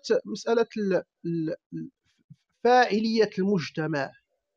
اي نعم، أنا أجد على أن المقاصد لها حضور صحيح، ولكن لا يجب أن نعتبر على أن المقاصد هي ذلك المفتاح الذي سوف تفتح به جل الأبواب الموصدة. أنا أظن على أنه من المفاتيح التي يجب أن يتملكها كل يعني راغب في تجديد الفكر أو الخطاب الديني هو مسألة سؤال المصلحة، باعتبار أن المصلحة عند الأقدمين هي مقرونة إما بمصلحة مذهبية ضيقة أو بمصلحة مرتبطة بالسلطة السياسية. مصلحة مذهبية ضيقة سواء تعلق الأمر بالتمذهب العقدي أو التمذهب الفقهي، أو مصلحة مرتبطة بالسلطة السياسية. على ضوء هذه التبدلات وهذه التغيرات التي حملتها يعني الوقائع المجتمعية والتي لا ينكرها سوى منكر، فإن سؤال المصلحة وارتباط الفكر الديني به يجب أن يكون حاضراً، بمعنى يجب أن يكون تجديد الفكر الديني على ضوء ما فيه مصلحة للمسلمين. ووجدت على أن، وأختم بهذه الفكرة، وجدت على أن هناك إشارات قوية جدا لدى الفقهاء، خاصة منهم المالكية، إشارات ذكية وقوية يمكن أن يبنى عليها، وهي أن المصلحة يمكن أن تتضمن كذلك تحت عباءتها مصالح، بل قالوا على أن المصلحة في مجتمع ما أو في دولة ما بمذهب ما في منطقة ما ليست هي المصلحة المراعاة في منطقة أخرى، وبالتالي فهذه الإشارات يمكن أن يتم البناء عليها إضافة إلى المقاصد التي أثمنها. ولكن لا يجب فقط أن يقتصر الأمر على المقاصد، بل أن ننحو منحى المصلحة الحاضرة بقوة في البدائل المجتمعية الأخرى، وعلى رأسها البديل الحداثي الذي يعلي من أمر المصلحة. وبالتالي يجب أن يساوق هذا التجديد في الفكر الديني الإسلامي، يساوق هذا السؤال المصلحة، باعتبار أن المسلم في آخر المطاف يعني هو موجود في الدنيا قبل أن يكون في الآخرة، وبالتالي يجب أن يجاوب على أسئلته المرتبطة بمصلحته في الدنيا قبل أن يتم الجواب على أسئلته المرتبطة بمصلحته في الآخرة. أشكرك أخي نووي على الفرصة وسعدت كثيرا بالتواجد. أشكرك شكرا جزيلا. مسألة الاشتغال بنفس الأدوات، دعني أحكي لك تجربتي الشخصية. أنا كنت مؤمن مثلك بنفس هذه العبارة، ولم يكن عندي إشكالا في مسألة تجاوز التراث كله. طبعا التراث غير النص الديني الأساسي للوصول إلى منهج أكثر إحكاما.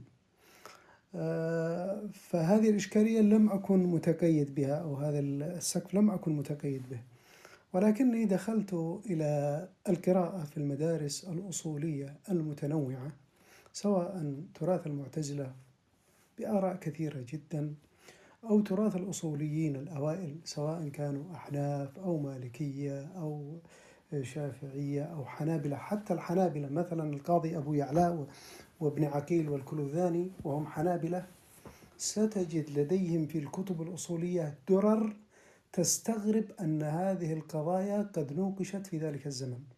ما الذي وجدته أنا في هذه الكتب الأصولية والكلامية المتعددة والمتنوعة؟ وجدت الآتي: وجدت أن ما من قضية نريد أن نبني عليها إلا وهي موجودة، ليس ادعاء. قلت لك أنا كان لدي سقف أني ممكن أتجاوزها لا إشكال، فوجدت أن هذا كله موجود، بمعنى أني لو تجاوزتهم سأصير عدمي، من أين سأتي؟ يعني هو في النهاية أنت كما قلت أن هذا أيضا جزء من التراكم من العقل الإنساني ذاته الموجود عند الإغريق، ولكن هذا التراكم تطور وليس هو بذاته. تطورت الأدوات وصار هناك اشتغال مثلا في قضية القياس. القياس الموجود في التراث الإسلامي صار أعلى وأحكم من قضية القياس الموجود في التراث اليوناني، ويمكن قراءة ما كتبه سامي النشار في هذا الموضوع. فالشاهد كما قلت لك أن هناك تنوع كبير وخلاف كبير جدا لم ندركه اليوم بسبب طغيان مدرسة واحدة عممت لنا مدرسة وأدوات معينة وقالت لا يجوز الخروج عنها، ومن خرج عنها خرج عن الدين، فظننا أن هذه المدرسة هي الدين، بينما هناك اتساع هائل. يعني هناك اجتهادات للمعتزلة في ذلك الزمن تستغرب كيف ناقشوا هذه القضايا في ذلك الزمن. فالمنهج الأصولي بمعنى الطريقة، وأنت ذكرت قبل قليل أن هناك إشارة رائعة في المصلحة عند المالكية، ليست إشارة، ستجد إشارات كثيرة إذا قرأت للقرافي وقرأت. اقرأ فقط للأصوليين الأوائل وليس المتأخرين، لأن المتأخرين كانوا يخافون من مناقشة بعض القضايا حتى يتجهوا بالعقل الإسلامي باتجاه معين، بينما الأصوليون الأوائل كان عندهم مساحة عالية من التنوع من الاختلاف وكانوا يذكرون الاختلافات بشكل طبيعي وبديهي. بل مثلا مسألة المصلحة التي ذكرتها أنت، أنا ذكرت قبل قليل أن الطوفي ذكر في المصلحة ما لم يقله أحد لا من الفقهاء اليوم ولا القديم، يعني فكرة متقدمة جدا في قضية المصلحة. يعني فهناك في التراث ما من شيء تريد أن تقوله أقول لك هو موجود، وفقط لأننا لم نطلع سيقول قال طيب وهل أنا ملزم أن أطلع على هؤلاء؟ لست ملزم، لكن أنت ملزم بأن لا تخرج عن هذا المجموع، لأنه لو خرجنا عن هذا المجموع تماما في النهاية وصلنا هذا النص القرآني ووصلنا بجواره أيضا يعني منظومة تساعدنا في فهم دلالته وفي مجال عمل العقل خارجه، لأننا بهذه الصورة يمكن أن نقول مثلا أن الكعبة في القرآن هي ليست هذه الكعبة الموجودة في مكة. ما الذي يثبت لي؟ أنت فقط قلت كعبة، الكعبة هي الشيء المكعب المربع، وأبدأ من خلال اللفظ وأطلع لك أن الكعبة في مكان آخر. وهكذا أبدأ أشتغل على مسألة الصلاة أنها عبارة عن الصلب بين الإنسان وربه، ولا أحتاج إلى ركوع وسجود وهذه الأشياء الحركات التي نعملها، وأبدأ في كل مفهوم حتى يتفرغ من معناه تماما يعني بهذه الطريقة. لكن عندما نقول أن هناك منهج عام، هذا المنهج ولا أقصد بها الآراء الاجتهادات والتفسيرات، لا، هذه ممكن عادي نخالفها، لكن أنا أقصد مجموع المنهج هذا الموجود في المدارس الأصولية المتنوعة كلها. يعني في هذه الحالة إذا خرجنا سنصل إلى لا شيء. لأننا ببساطة نكون قد يعني جعلنا النص القرآني قابلا لأي شيء، لأن سيفقد قيمته الأساسية كنص قوي للإيمان به وللانطلاق من من من ثوابته الأخلاقية الأساسية. مسألة أخرى مثلا مسألة الإجماع.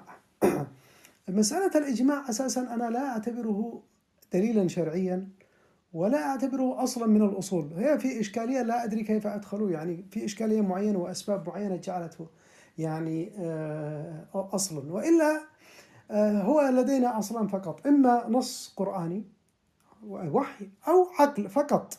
يأتي الإجماع، الإجماع هو مرجح في الدلالة فقط وليس أصلا قائما بذاته. الإجماع تقول لهم على ماذا أجمعوا؟ إما أن يجمعوا على نص أو أن يجمعوا على مصلحة فقط، لا يوجد غيرها. فإن كان الإجماع على النص صار الدليل هو النص، ولا تقول لي أنهم قدموا الإجماع على النص لأنهم أجمعوا على النص أصلا، فالنص هو الأساس. وإن أجمعوا على المصلحة فالمصلحة هي الدليل وليس الإجماع، إنما الإجماع مرجح. فإذا قلنا أن هناك حالة إجماع برغم أن هناك ادعاء كبير جدا أن هناك قضايا فيها إجماع وليس فيها إجماع، فإذا أجمعوا على أن دلالة هذا اللفظ بهذا المعنى، ففي هذه الحالة أنا لا أتجاوزه بهذه السهولة. إذا أجمعوا جميعا على أن المقصود بالكعبة هي تلك الكعبة في مكة، فهذا مرجح للدلالة. أما المرجح للمصلحة فهذه ربما كانت ملزمة لمن اجتمعوا في زمن معين ورأوا أن المصلحة كذا، ثم يأتي في زمن آخر ويروا أن المصلحة لا، المصلحة كذا، فهذه تتغير. إذا كان الإجماع على مصلحة يتغير بتغير المصلحة، لكن الإجماع على النص هو إجماع على الدلالة وليس أصلا مستقلا بذاته.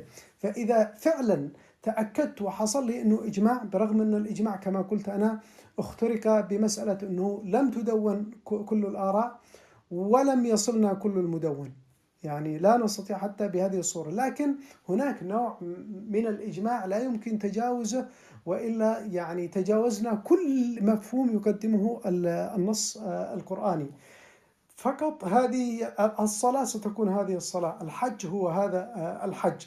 إذا وجدنا في النص القرآني دليلا واضحا وهناك إجماع بين الناس أو مفهوم معين بين الناس وكان النص واضحا، في هذه الحالة نتجاوز هذا الفهم السائد بين الناس إلى مسألة ما هو موجود في القرآن. يعني مثلا مسألة الناسخ والمنسوخ إلى عهد قريب كانوا بيؤمنوا بها، بس اليوم صار هناك كثير يرفض فكرة أن هناك نسخ في القرآن الكريم أو ناسخ ومنسوخ. مسألة الردة يعني برغم وضوح الآيات انحرف بها المجتمع، في هذه الحالة أنا سأقدم النص القرآني.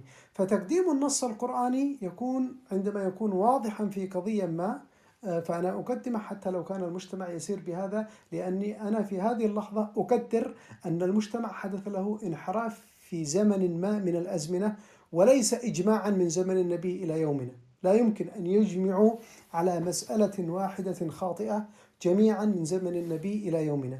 سيحدث أن هناك أشخاص معينين أو فئة أو أكثرية أو كذا خالفوا هذا الشيء، ثم أتت سلطات سياسية معينة فعممت رأيا معينا. يعني مثلا إذا كانت في السياسة كان لدينا رأي أن يكون الحاكم هاشمي ورأي أن يكون قرشي، بينما الرأي الذي قال أنه عادي من عامة المسلمين اتهموا أنهم خوارج وضاعوا في غيابة الجب وذهبوا مع الريح. لكن نقول أن هذا الرأي كان موجودا وأن اتهم أصحابه وأن لم ينتصروا في التاريخ، وشوهت مثلا سمعتهم، وكذلك شوهت المعتزلة برغم أن لديهم آراء متقدمة في كثير من القضايا، وكانت يعني العقلانية والمعتزلة كانوا من أوائل الفرق. يعني المعتزلة كانوا في الدولة الأموية أساسا، بعكس الفرق الذي جاءت بعدهم متأخرة، يعني الأشاعرة متأخرين، حتى أهل السنة من يسمى أهل السنة ما بدأت يعني مظاهر المذهب مع أحمد بن حنبل، ثم تشكلت في عهد متأخر جدا مع ابن تيمية، ثم جاءت الآن الدول الخليج والسعودية وعممت هذا المذهب بشكل كبير حتى صرنا نظن أنه هو المسيطر على الساحة، بينما هذا كان مذهبا متأخرا. فمسألة الإجماع أيضا علينا أن ننظر إلى ماذا تستند، لأنها ليست قائمة بذاتها. طيب يا دكتور، عشان بس احنا تقريبا عندنا ساعتين، فهينزل على اليوتيوب كمان. لا فمحتاجين احنا نخلص طب يونس بس باذنك ممكن نسال الدكتور ولاء وبعد كده ننهي المداخله، لان انا لسه هرفع الحلقه دي على اليوتيوب فقدامي وقت وكده، فلو عندك سؤال سريع او تعليق سريع ممكن، بس اكتر من كده هيبقى صعب. ممكن مره ثانيه، ممكن جلسه ثانيه. ايه رايك؟ فقط تعليق في دقيقه اذا سمحت اخي نويل. اتفضل. لان بطبيعه الحال يعني النقاش مع الاستاذ عبد الله يعني مهم جدا، وهناك مجموعة من القضايا التي يمكن أن يتم تداولها. فقط مسألة علاقة الماضي بالحاضر وعلاقة التراث بنا. أنا لست من أولئك الذين يعني يذهبون مذهب الفصل أو مذهب القطيعة. هذا أمر يعني فيه الكثير من العدمية ومن العبثية، ولكن أنا أعتبر على أن المنتج الذي أنتج في التراث يمكن أن يتم اتخاذه كحد أدنى، حتى وفقا لأطروحة عبد الكريم سروش المفكر الإيراني. أما أن يتم اعتباره كحد أعلى كحد أقصى، وهو الطرح الذي تقدمه التيارات يعني الدينية المنغلقة، فأنا أعتبر بأن هذا هو تحكيم الماضي على الحاضر، وربما هذا يعني هو سبب من مسببات أزمتنا الحضارية الكبرى. أشكرك أخي أستاذ عبد الله على الفرصة، وكذلك أخي نووي. فقط هناك بعض الإخوان ربما يرسلون للأستاذ عبد الله في الرسائل، فأخبروني أن أقول هذا الأمر فقط، لا أقل ولا أكثر. شكرا لكم. شكرا. طيب دكتور ولاء اتفضل. مساء الخير عليكم، وشكرا على الحلقة الجميلة ديت، وده حي الدكتور عبد الله على مجهوداته العظيمة. أنا الحقيقة طلعت علشان استوقفني أحد المتحدثين أو المتحدثات لما قال إن ممكن الناس بتتكلم على الفلسفة أو المنطق والنحو بتاعهم أو العربي بتاعهم رقيق، ولكن هو سؤالي يعني وهكمل شوية. طب هل ممكن إن واحد ما بيكلمش عربي خالص، مثلا إنجليزي أو فرنساوي، إن هو يبحث في الدين أو في الفقه أو في الشريعة أو حتى في تفسير القرآن أو الحديث نفسه؟ يعني هستشهد بثلاث علوم، وهو علم الاجتماع والفلسفة والمنطق. وأنا أعتقد يعني إن هذه العلوم لا هي ممكن يعني تجد مخرج لبعض الأزمات اللي احنا بنواجهها، ويعني مش عارف تواتر أخطار ولا إيه. دكتور عبد الله ذكر حاجتين من اللي أنا كنت هتكلم عليهم. فالعرف مثلا متغير بالزمان والمكان، فأي أحكام استندت في الفقه يعني استندت إلى العرف ممكن تغييرها لأن الزمان اتغير والمكان اتغير. مش بس كده، أبو حنيفة نفسه هو بيقول إن العرف إذا اضطرب يعني ما بقاش عرف خلاص، الناس ما بقتش تمارسه فلا يعتد به. وحضرتك ذكرت فكرة الجلد، وأنا سعيد جدا لأن أنا كاتبها قدامي فكرة الجلد. فلو احنا بطلنا نجلد الناس فخلاص فهذا العرف اضطرب فلا يستند، يعني ما بقاش موجود فلا يستند إليه. الحتة الثانية في الفلسفة برضه الدكتور عبد الله تواتر أفكار ذكر فكرة العقوبة واللي هي الثابت والمتغير في الفلسفة. أنت عندك حاجة ثابتة وهي الجريمة، ولكن العقوبة ممكن تكون متغيرة. بس خليني أكون أكثر ممكن خلافا شوية، حتى فكرة الإعدام، لأن هو الإعدام لو احنا اعترفنا أن الإعدام هو عقوبة فإذن هي متغيرة، ولكن الجريمة اللي بينتج عنها الإعدام ممكن تكون من الثوابت، يعني الثابت والمتغير هو الإعدام. وخلينا أقول برضو إن إحنا لو استخدمنا بقى المنطق هيساعدنا، لأن إحنا هنلاقي فيه آيات كتيرة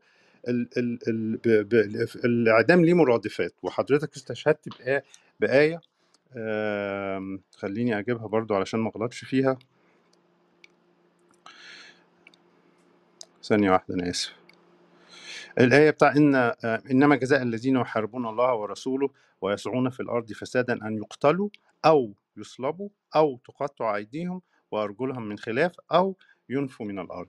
فهنا حتى الآية نفسها بتدينا عقوبة متغيرة في صلب الآية. والمنطق ممكن يعني علم المنطق هيساعدنا، يعني احنا حتى أول جزء من الآية حاطط 3 شروط. إنما جزاء الذين 1 يحاربون الله، 2 ورسوله في واو اللي هي الإضافة، وثلاثة ويسعون في الأرض ثلاثة. فحتى الآيات اللي فيها لو استخدمنا علم المنطق لم تتحقق الشروط الثلاثة، يبقى العقوبة التي تليها واللي هي متغيرة بطبيعة بحكم المنطق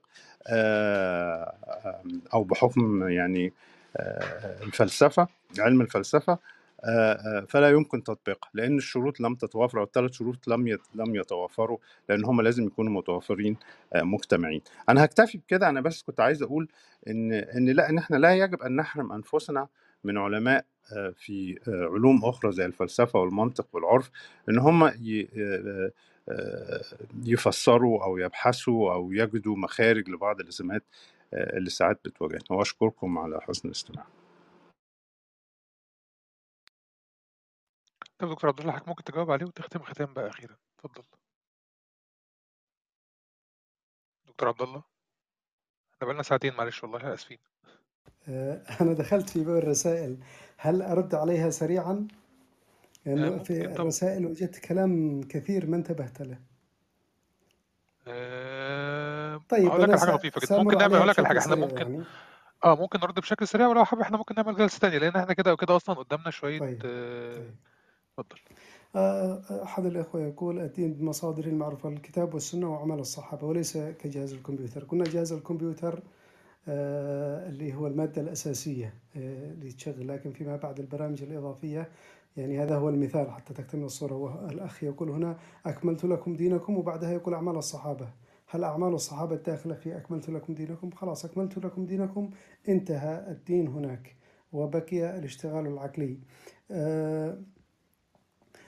العقل، أين هو العقل في جسم الإنسان؟ العقل هو الجانب معنوي ليس محددا. وحتى عندما قال القرآن في الصدور، حتى مسألة الصدور، الصدور في الجبهة، الصدور، بعكس الفؤاد. الفؤاد في رأيي أنها تشير إلى الدماغ، والدماغ مع السمع والبصر كلها مع الإحساس في الدماغ هي وسائل توصيل ما بين المعلومة الخارجية وما بين العقل الذي هو الجانب المعنوي عند الإنسان. أي عقل يفسره؟ عقل الإنسان. العقل الإنساني هو مستويين، عقل فطري يتساوى فيه الجميع، وعقل اكتسابي يختلف بقدر ما اكتسب الإنسان من معارف وتوسع فيها، فكلما اكتسب معارف أكثر صار عقله أكثر وعيا وفهما وإدراكا لزوايا لا يدركها العقل الذي بقي على العقل الفطري فقط.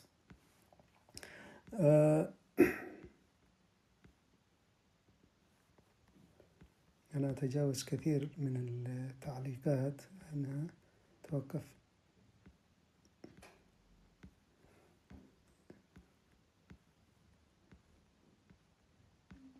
هناك دائرة بالنسبة للدين، دائرة تخص الفرد بينه وبين الله، وهذه الذي يجتهد فيها ويتحرى الصدق الداخلي والذي يحاسب عليه في الآخرة.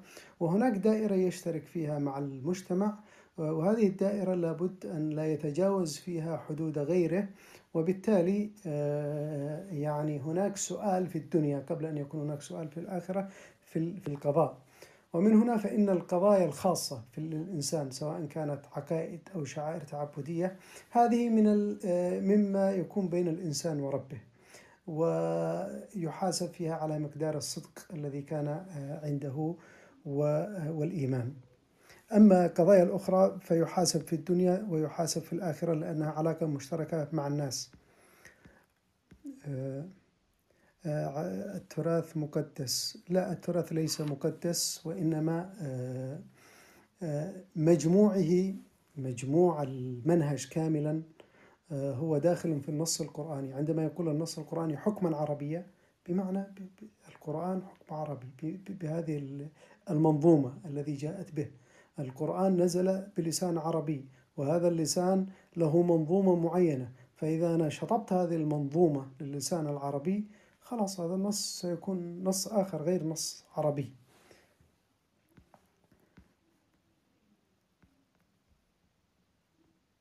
طب أنا عندي حل، احنا ممكن نعمل بس جلسة نبقى خلاص. إذا أنا أكتفي بهذه.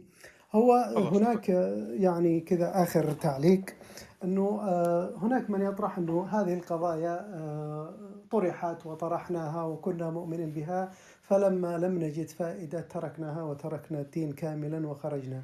طيب هؤلاء الذين تركوا الدين وتركوا هذا الاشتغال على الفكر الإسلامي وعلى التراث بترك الدين تماما، هل وصلوا إلى نتيجة؟ لم يصلوا إلى شيء، ونحن على ما نحن.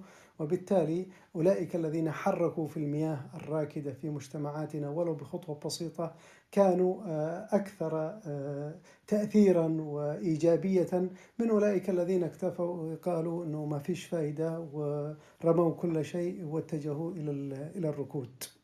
فالدين سيبقى شيء أساسي في حياة الإنسان من ناحية الطمأنينة النفسية ومن ناحية احتياجه إلى المطلق الذي يستند إليه، ومن ناحية التماسك الاجتماعي لأي مجتمع كان يحتاج إلى روابط، والدين من أهم الروابط التي تشكل هوية المجتمعات. والدين على مستوى النهوض، على مستوى السياسة، على مستوى الاقتصاد. تخيلوا أن يكون هناك اقتصادا منفلتا بلا أي قيمة أخلاقية، ما الذي سيحصل؟ سيحصل ما هو جاري اليوم، أن يكون هناك 2000 فرد في العالم يمتلكوا من الثروة 80% من ثروة العالم، و20% يمتلكها بقية سكان الكرة الأرضية. يعني أن يكون شخص لديه 10 مليار أو ملايين دولار في اليوم وشخص لا يمتلك دولار واحد. لماذا؟ لأنه سمحنا لأنفسنا أو آمنا أن النظرية الاقتصادية مفتوحة بلا أي قيمة أخلاقية، فتغول الإنسان على الإنسان. وكذلك السياسة ستكون تدميرا إن لم يكن فيها تلقيح أخلاقي. فالإسلام أو الدين تحديدا يعني في أي ملة كان هو النظام الأخلاقي الذي نحتاجه لكي نحقق وجودنا ونحافظ على وجودنا، هو القيم الأخلاقية الأساسية. من آمن بهذه الأخلاق يعني فقد نجا، من أراد تركها فكأنما يطعن نفسه ويطعن مجتمعه. شكرا جزيلا لكم. شكرا. ان شاء الله ممكن نعمل جلسه ثانيه في يوم ثاني نناقش فيها في افكار ثانيه او يكون فيها ناس موجوده اكتر. الجلسه دي تبقى موجوده على اليوتيوب ساوند كلاود ان شاء الله، بس ان شاء الله لان في بعضهم الان بيتكلم انه علم الحديث ولا بد ما يكون متخصصين. انا لم افصل في قضايا الحديث ولا في التفصيلات نظرا لأنه لا أعرف طبيعة المستمعين، هل هم متخصصين بحيث نغرق في التخصص أم نكتفي بالكلام العام. احنا المرة الجاية نبقى نشوف الموضوع بشكل ألطف يا دكتور. احنا بس بنختم دلوقتي خلاص. شكرا لحضرتك، وأنا إن شاء الله زي هبعت لحضرتك لينك الحلقة تنزل على يوتيوب بإذن الله، ومعرفش على منصات تانية هتبقى موجودة على اللينك وهتنزل على القناة اللي فوق دي. نشوفكم كلكم إن شاء الله، الروم كانت مسجلة. وشكرا جدا لكل الناس اللي سمعت. شكرا دكتور عبد الله، وشكرا لكل الناس. شكرا جدا.